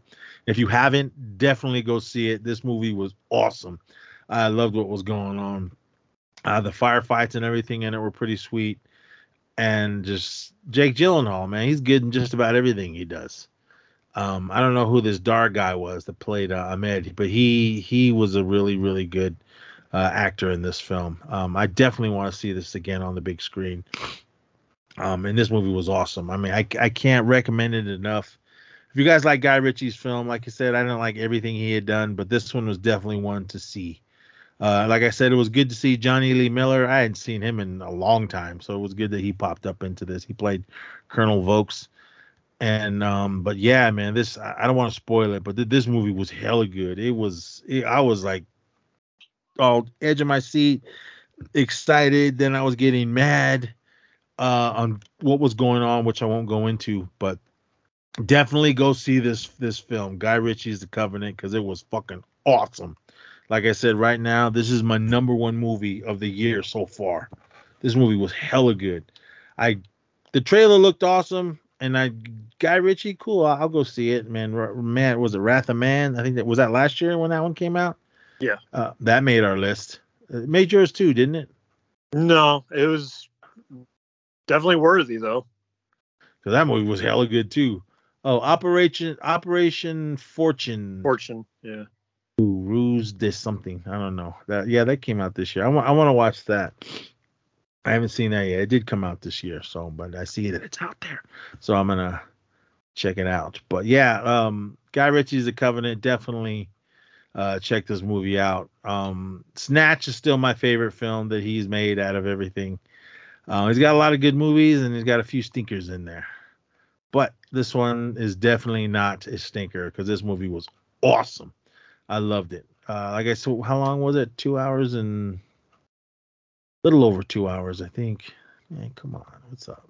uh, uh, two hours and three minutes. So let's just say under two hours if you add in however long the credits are and everything. But this movie is definitely worth your time. Go see it. Uh, see it on the big screen. I don't know if it's in IMAX. I don't see anything, but it was it was good. It was amazing. If you got a good theater with good sound, definitely go see it there because uh, the theater that I saw, man, it, when during all the firefights, man, it it sounded like awesome and everything. But yeah, this movie was so good. I, I didn't realize it was gonna be awesome. Had no idea it was gonna be my number one movie right now of the year. And just definitely check it out. This is Guy Ritchie's The Covenant. And that is all the movies that I have. All right. O- over three hours, everyone. Um, if you listen to this all in one shot, thanks. If not, break it up into two. Recommendations. Or- Collecting. Oh, collecting. Yeah. Yeah. All right, what do you got? Uh, yeah, it's been a lot, as uh, always is with me. Uh, I'll just pick out a few highlights. Um, it's Return of the Jedi's 40th anniversary, and uh, they're doing a wave for Funko right now. Um, couple cool releases so far. Um, I love Jabba the Hutt, and they have a new Jabba the Hutt on his throne with Salacious Crumb. He's holding up his drink to toast. It's got the the full uh, kind of side support thing that's on there with his little uh, frog hookah thing. Uh, so yeah, some really good detail on this. Uh, got that. Also from that same uh, wave, but a single release. You know how sometimes they do the sideways um, box release like they do on the Grogu pops. Uh, they have a Vader uh, unhelmeted, kind of laying to his sides, like uh, his final moments. The "Leave me" on the Death Star moments. Um, for the Star Wars celebration, uh, they had just a couple of uh, releases for that. They had uh, Jar Jar from Phantom Menace when uh, his tongue gets zapped by the pod racer when they're trying to fix that up. Uh, really cool black box with the uh, silver foil etching on it, so it's a really cool packaging. And then they had did a uh, R2 and um, R5 uh, two pack droids, which uh, silly, but uh, I was like, okay, I'm in. I have those pops uh, in their single releases, but in the single releases, they don't have the middle leg down, and these do. so I was like, well, it's enough of a difference. It is truly a different pop, so I'm in. um, I did, I think since we last spoke, get a couple of sodas, and I didn't have the patience to wait for the show. Um, from the uh, Wondrous convention releases, I got uh, Valkyrie, I think, as she'll appear in the upcoming What If uh, season two. Uh, like I had mentioned before, with uh, Kahhori and Hela and Captain Carter sodas. And then I also got uh, Queen Amidala. This one is out of uh, 12,500. I didn't get the chase on either of them, but it was cool to get this Amidala version. Her uh, outfit, uh, they used in a lot of the promotional material, a lot of the figures when Phantom Menace was first coming out. That uh, red outfit, uh, the one that uh, if you look on most, I don't know if they've digitally undone it now, but if you look at the early releases for Phantom Menace, you could see her dress was plugged in, and you could see the line on the wall, the the plug line. So yeah, that outfit. But uh, uh, I guess I'll end with uh, getting ready for the Guardians of the Galaxy Volume Three. Uh, this Thursday will be a one week away, and I'll kick off my photo countdown like I always do. So, uh, picked up a good amount of the wave uh, so far, including some of the exclusive, the Groot with wings. Uh, that was a Funko exclusive. Mantis in her kind of standard outfit. That was a Target exclusive. Rocket, uh, Box Lunch, uh, and Cosmo Flocked, uh, Hot Topic. So, yeah, that'll do it. You know, I'm always picking up stuff left and right. Uh, so, yeah. All right.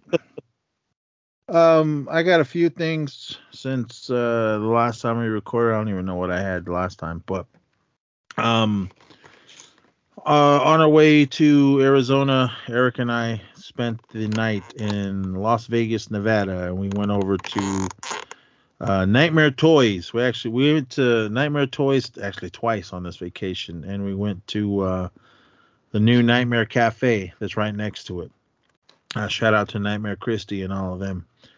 Uh, food was good. It was the food's just regular bar food type of stuff, but it, it was cool. It was just um, with the whole horror theme and everything. If you guys saw my pictures and the little reels that I threw up uh, on Instagram, that's what it was. It was cool. But I did pick up some stuff on there. I didn't go crazy, but I did pick up a few things. All right, this first thing. This is uh, one of the NECA figures, the closed ones with the cloth. This is uh, from My Bloody Valentine, the original one. Um, the miner, aka Harry Warden. Um, this is it's cool. I mean, I like uh, this. Uh, I guess it's slasher design co real toys. Um, I have a couple of these. I don't have a lot of. 'em. I think I got a Michael Myers one over there. Um, but this one's cool. I love my Bloody Valentine, and I've always loved this character, uh, the miner. It looks really cool. He's got uh, the heart shape uh, candy box. I I don't know if the heart's in it. Um, Harry Warden's got all his gear, his mask, uh, his pickaxe, and what is that? Some kind of weapon. I don't know what that was from. And a looks like he's got a knife and everything. But this is cool. I, I love uh, these type of things. It's in like that little clam shell case type of thing. Um, I'm not opening it. This is just gonna hang on the wall. But I'm glad that I did get this. Uh, let me set that aside. Uh, the next thing I got, this was this all. This is all stuff from uh, Super or um, Nightmare Toys. I got the Super Seven, the Toxic Avenger figure. Uh, I love uh, Toxic Avenger. I love Toxie and everything. So I had to. I saw this in there when I was making my last round, and I just had to get it. Uh, I don't. I have a few uh, Toxic Avenger figures, but I never even seen this one, so I grabbed it. It's really cool. Toxie with his uh, signature mop and everything, and it's cool. I, love it. So I'm glad I grabbed that. This next thing, you guys all know how much of a creature from the Black Lagoon fan I am. I already have this Universal Monster one. It's um, which I also got from uh, Nightmare Toys. This is uh, the Entertainment Earth exclusive limited edition. This is the glow in the dark creature. Basically the same mold, the same little little spear gun and nets and everything that came with the last figure. Two different heads. And one's one mouth is one head that's on the figure right now. His uh, mouth is open and the other head his mouth is closed. But this glows in the dark. I love Creature from the Black Lagoon. Uh, so I had to get it. So that's that's that. Uh, this next one, uh, this is uh, from that movie Terrifier. This is uh, Art the Clown. The blood. This is Bloodbath. Art the Clown. Uh, if you guys haven't seen Terrifier, Terrifier 2, do yourself a favor and watch those movies because those movies were awesome. Um, so Art the Clown, he's not even bloody. He's got his uh, little uh, bag that he was carrying around. He's got a hacksaw, a knife, and a gun.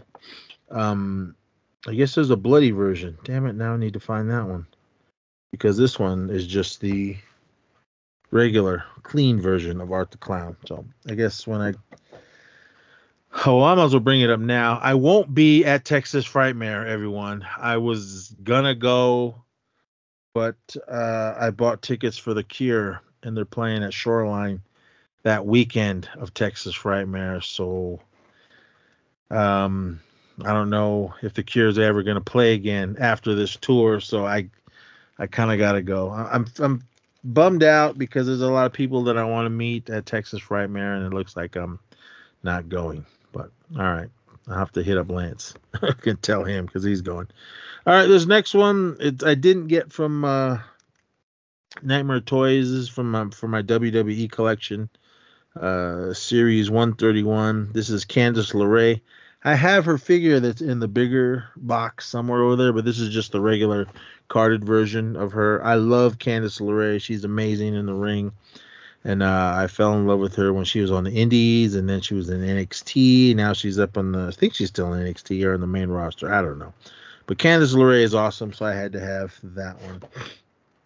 Uh, so that is pretty much everything I got uh, for just the regular regular stuff. But I did pick up a unlike the Zissou, I was able to hold on to this. This is uh my Funko soda. Awesome. Um Kohori, is that how you say her name? I'm pretty sure. All right. Um, all right, I'm gonna do what I did the last time, everyone. This is gonna be on uh, TikTok, so this is gonna be in video form. So bear with me. Yo, yo, what's up, everybody? Nez here, recording the regular show, so you can hear this in audio. And for those of you that watch our TikTok stuff, this is gonna be in video form. But I got another unwrapping, I guess that's what you want to call it for the Funko Soda Kohori. I believe that's what uh, the Zissou and I came up with. She is going to be on What If for the new season. So definitely, we'll definitely talk about it. And um, I had to get this one. She's native. She's indigenous, like me, so I had to get it. Um, I believe there is a chase. I'm not sure. Is there a chase? I know There you guys aren't. There, that's the Zissou said there is. You guys can't hear this if you're watching the video, but it's wrapped, it's sealed. For those of you remember the last time, but so let's cross your fingers, everyone. Let's see if we uh, get a chase. We're chasing the chase. Here's the wrapper. Throw that away. Oh, this one's a little bit easier than the last one. I'm not gonna look at the coin. Ah, Yeah, well, don't don't I spoke too soon. Uh, don't look. uh, hold on. I didn't. I got it to get the lid. I'm not looking. I'm looking at you guys. I'm pulling just the package out. I'm setting this down. I'm not looking inside, so I don't know. Is uh, I assume it's metallic. I'm not sure. I think it's glow in the dark. Oh, glow in the dark, and I couldn't tell you if this is glow in the dark. Um, she's sparkly. Oh, good stuff. Uh, I'm looking at the coin. I don't. I'm looking at the coin. If you guys could see, you the the last time we did this, when I looked at the coin, it said you found a chase. So here's the coin. I didn't flip it over. Let me see if I could do this on. Uh, it looks good. It is upside down. You found the chase. Woo, So, awesome.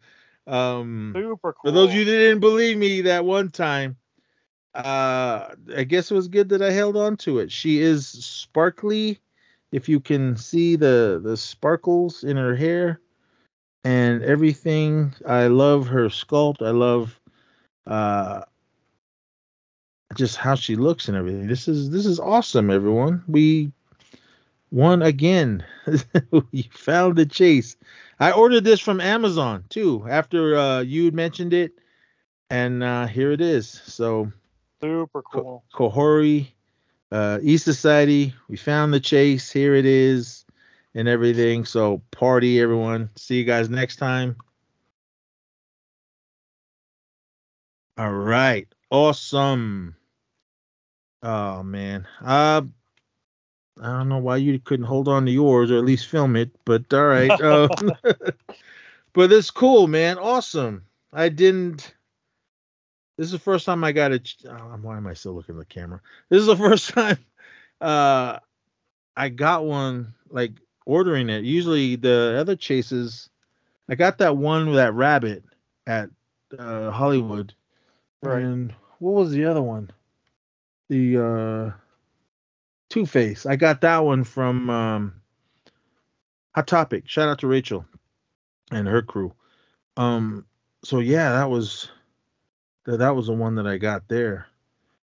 Uh oh man, this is awesome. I I, I couldn't tell. I just looked at it and I was like, wait, it looks sparkly.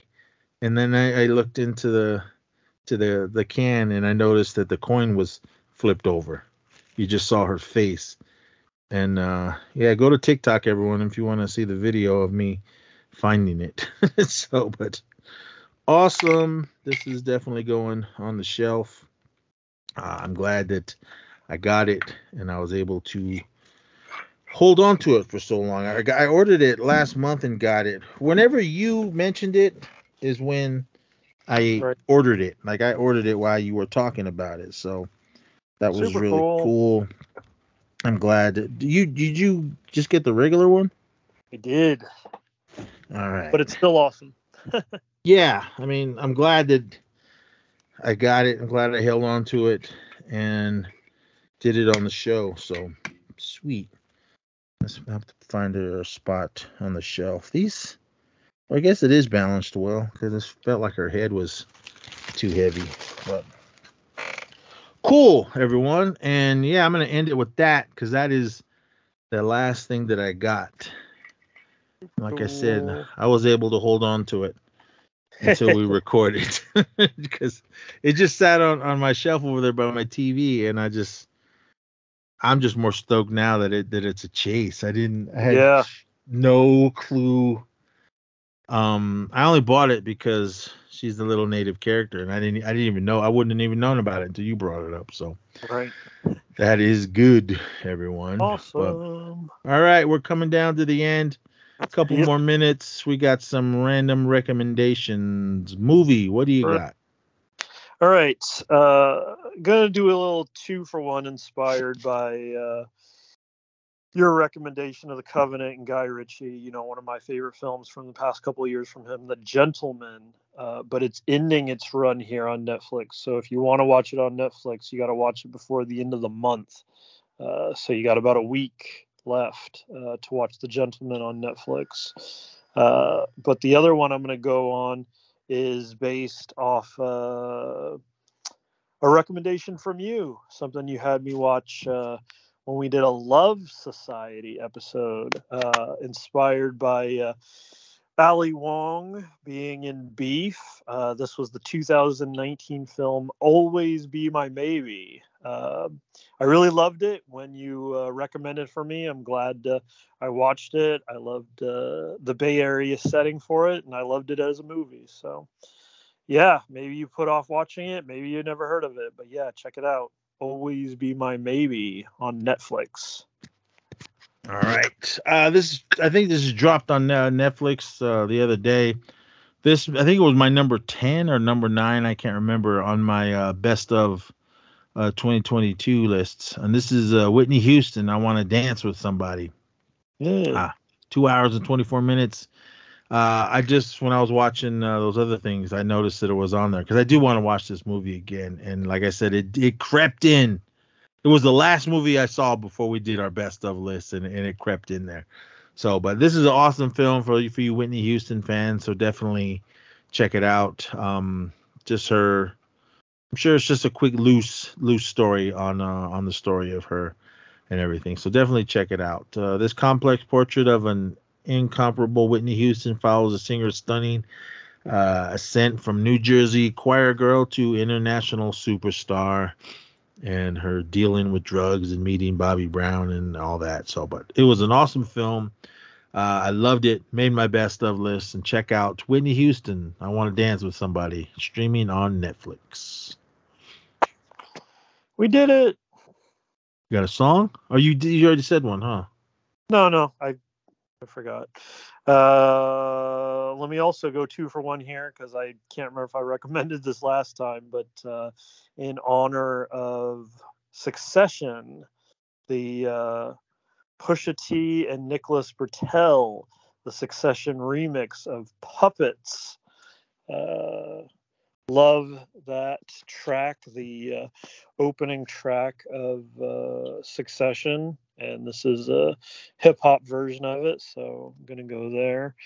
And um, a track that uh, I recently found playing uh, the new version of uh, this year's baseball game, the show. So the show 23, uh, and this is a Big K.R.I.T. off the Digital Roses Don't Die album. The track "So Cool" uh, has a really cool uh, jazzy uh, hip hop beat that I love. So yeah, check it out.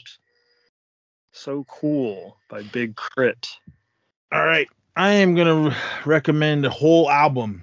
Uh, today, this this album dropped April 23rd in 1987. It's been 36 years, and this is the first album from this Bay Area this Bay Area band, Bay Area thrash band, Legends, Bay Area thrash legends, and this Death Angel's, the Ultra Violence. This album fucking rocks. Every cut on it is awesome. Shout out to Rob, uh, Dennis, Mark, Gus, and Andy. Um, just I love Death Angel since I was a kid, and I still love him today. All my sons uh, have seen him live. Has Eric? Yeah, Eric's seen him. Uh, Kyle's first concert was uh, Death Angel and Testament and Anthrax. He loved him. Uh, Marky has seen Death Angel multiple times. Eric has seen Death Angel a few times. Um, and I've seen him a billion times since uh, me growing up in the Bay and just going to their shows whenever I could. But um, this album's got 13 cut or 11 cuts on it. Well, with the new one, there's uh, demo versions and everything on it. You got Thrashers, Evil Priests, Voracious Souls, Kill As One, the Ultra Violence, Mistress of Pain, Final Death, and IPFS. Uh, the new versions of this uh, this album, it's got uh, three demo versions of Thrashers, Kill As One, and the Ultra Violence demo. Uh, this this album rocks, and I think my favorite album, my favorite song on this uh, whole album is Voracious Souls. I love it. I love the breakdown and everything, and they always play it every time I see them. Uh, the last time I saw them, they played that, and they played uh, Mistress of Pain. They also play the Ultra Violence. Uh, usually starts off the show. But uh, shout out to everybody in Death Angel, all the previous members and all the members that are in it now. Uh, shout out to Will, the drummer. Um, I always love to see him, talk to him when I see him in the Bay. But uh, Death Angel, they're going to be on the road really soon, and uh, they're going to be in San Francisco. And Eric and I are going to go to it on the, is it the Titans of Thrash or something, something tour they're doing with uh, here, where is it? Um, I think it's the some I don't know. Sepultura and Kreator are playing. I know that. I can't remember the name of the tour, but we're gonna go check that out uh, with Death Angel. Main reason I'm going is because Death Angel's playing. But yeah, shout out to all of them. And uh, yeah, 36 years. Oh. Time is flying by, everyone. Uh, 1987. Today, when we're recording this, April 23rd, 36 years ago. Death Angel, the Ultra Violence. Listen to the whole album. Bay Area Thrash rules. And on that, three and a half hours, everyone. Wow. Um, yeah, basically two shows in one. We haven't been here for a while, so but uh we had a lot. Will the next one be three and a half hours? Probably not. But if you listen to this all one shot, cool, thank you. But if not, break it up. There is a lot. Um, again, shout out to uh, Brian for uh, ESP at the movies with Clown Motel. Big shout out to the manager down there, Chris, for giving us a little bit time uh, with the interview. Go listen to that. If you don't want to listen to our review because the movie was dumb, uh, listen to that quick little interview. It's kind of towards the, the end uh, of the show. And shout out to King Castro for uh, coming on Mac-Nez podcast episode 140, and everyone that listens to E Society. Thank you so much. Yeah, we've been away for a while, but we're back. Uh, we'll be back again next week. I don't even know what's coming out next week. Uh, is it Guardians? Is that next week or the week after? Week after for Guardians. I don't know. Uh, Some there's always something new coming. I have no idea. It's already been out for a couple weeks, uh, and uh, heard it was really good, but I haven't seen it yet. So I have plans to on Tuesday finally see uh, Air, the story of uh, the Air Jordans. Um, it's out there already, but but uh, it's not playing here anymore. I'd have to go see it in uh, Reno. But, but yeah, everyone, thank you so much for listening to our, our little show. Follow us on Facebook. Follow us our other feed on Spotify for podcasters, aka slash it was Anchor, but now it's that. Uh, go over and listen to everything we got over there. We are going to put some new stuff. Follow us on YouTube. Uh, go over to Tee Public, pick up a T-shirt. All these stuff I'm saying, the links are down below. Follow us on Twitter, East Society Pod at Mac-Nez Pod at Theo Zissou. Follow us on Instagram at East Society Podcast at the Zissou at Mac-Nez Pod. Follow Taylor and I's Blu-ray pages at Blu-ray Nez at Blu-ray Taylor. Follow us on TikTok, East Society Pod. And shout out to Mixla Beat Productions. His website's down also below. Intro and outro for years now. I don't know how long. Um, like I said, I had to ask him, and he said, "Yeah, sure, go ahead, go for it." So, go to www.mixlaproduction.com. That's M I X L A P R O D U C T I O N dot com. Mixla Production for all your beats and everything. So, but and on that note, come back next week, everyone. Thank you so much for listening. Be safe out there, and we'll see you again. So until next time, party on. Yep. Thanks everyone for listening. Till next time. Have fun, be safe, and we'll see you next time. Society.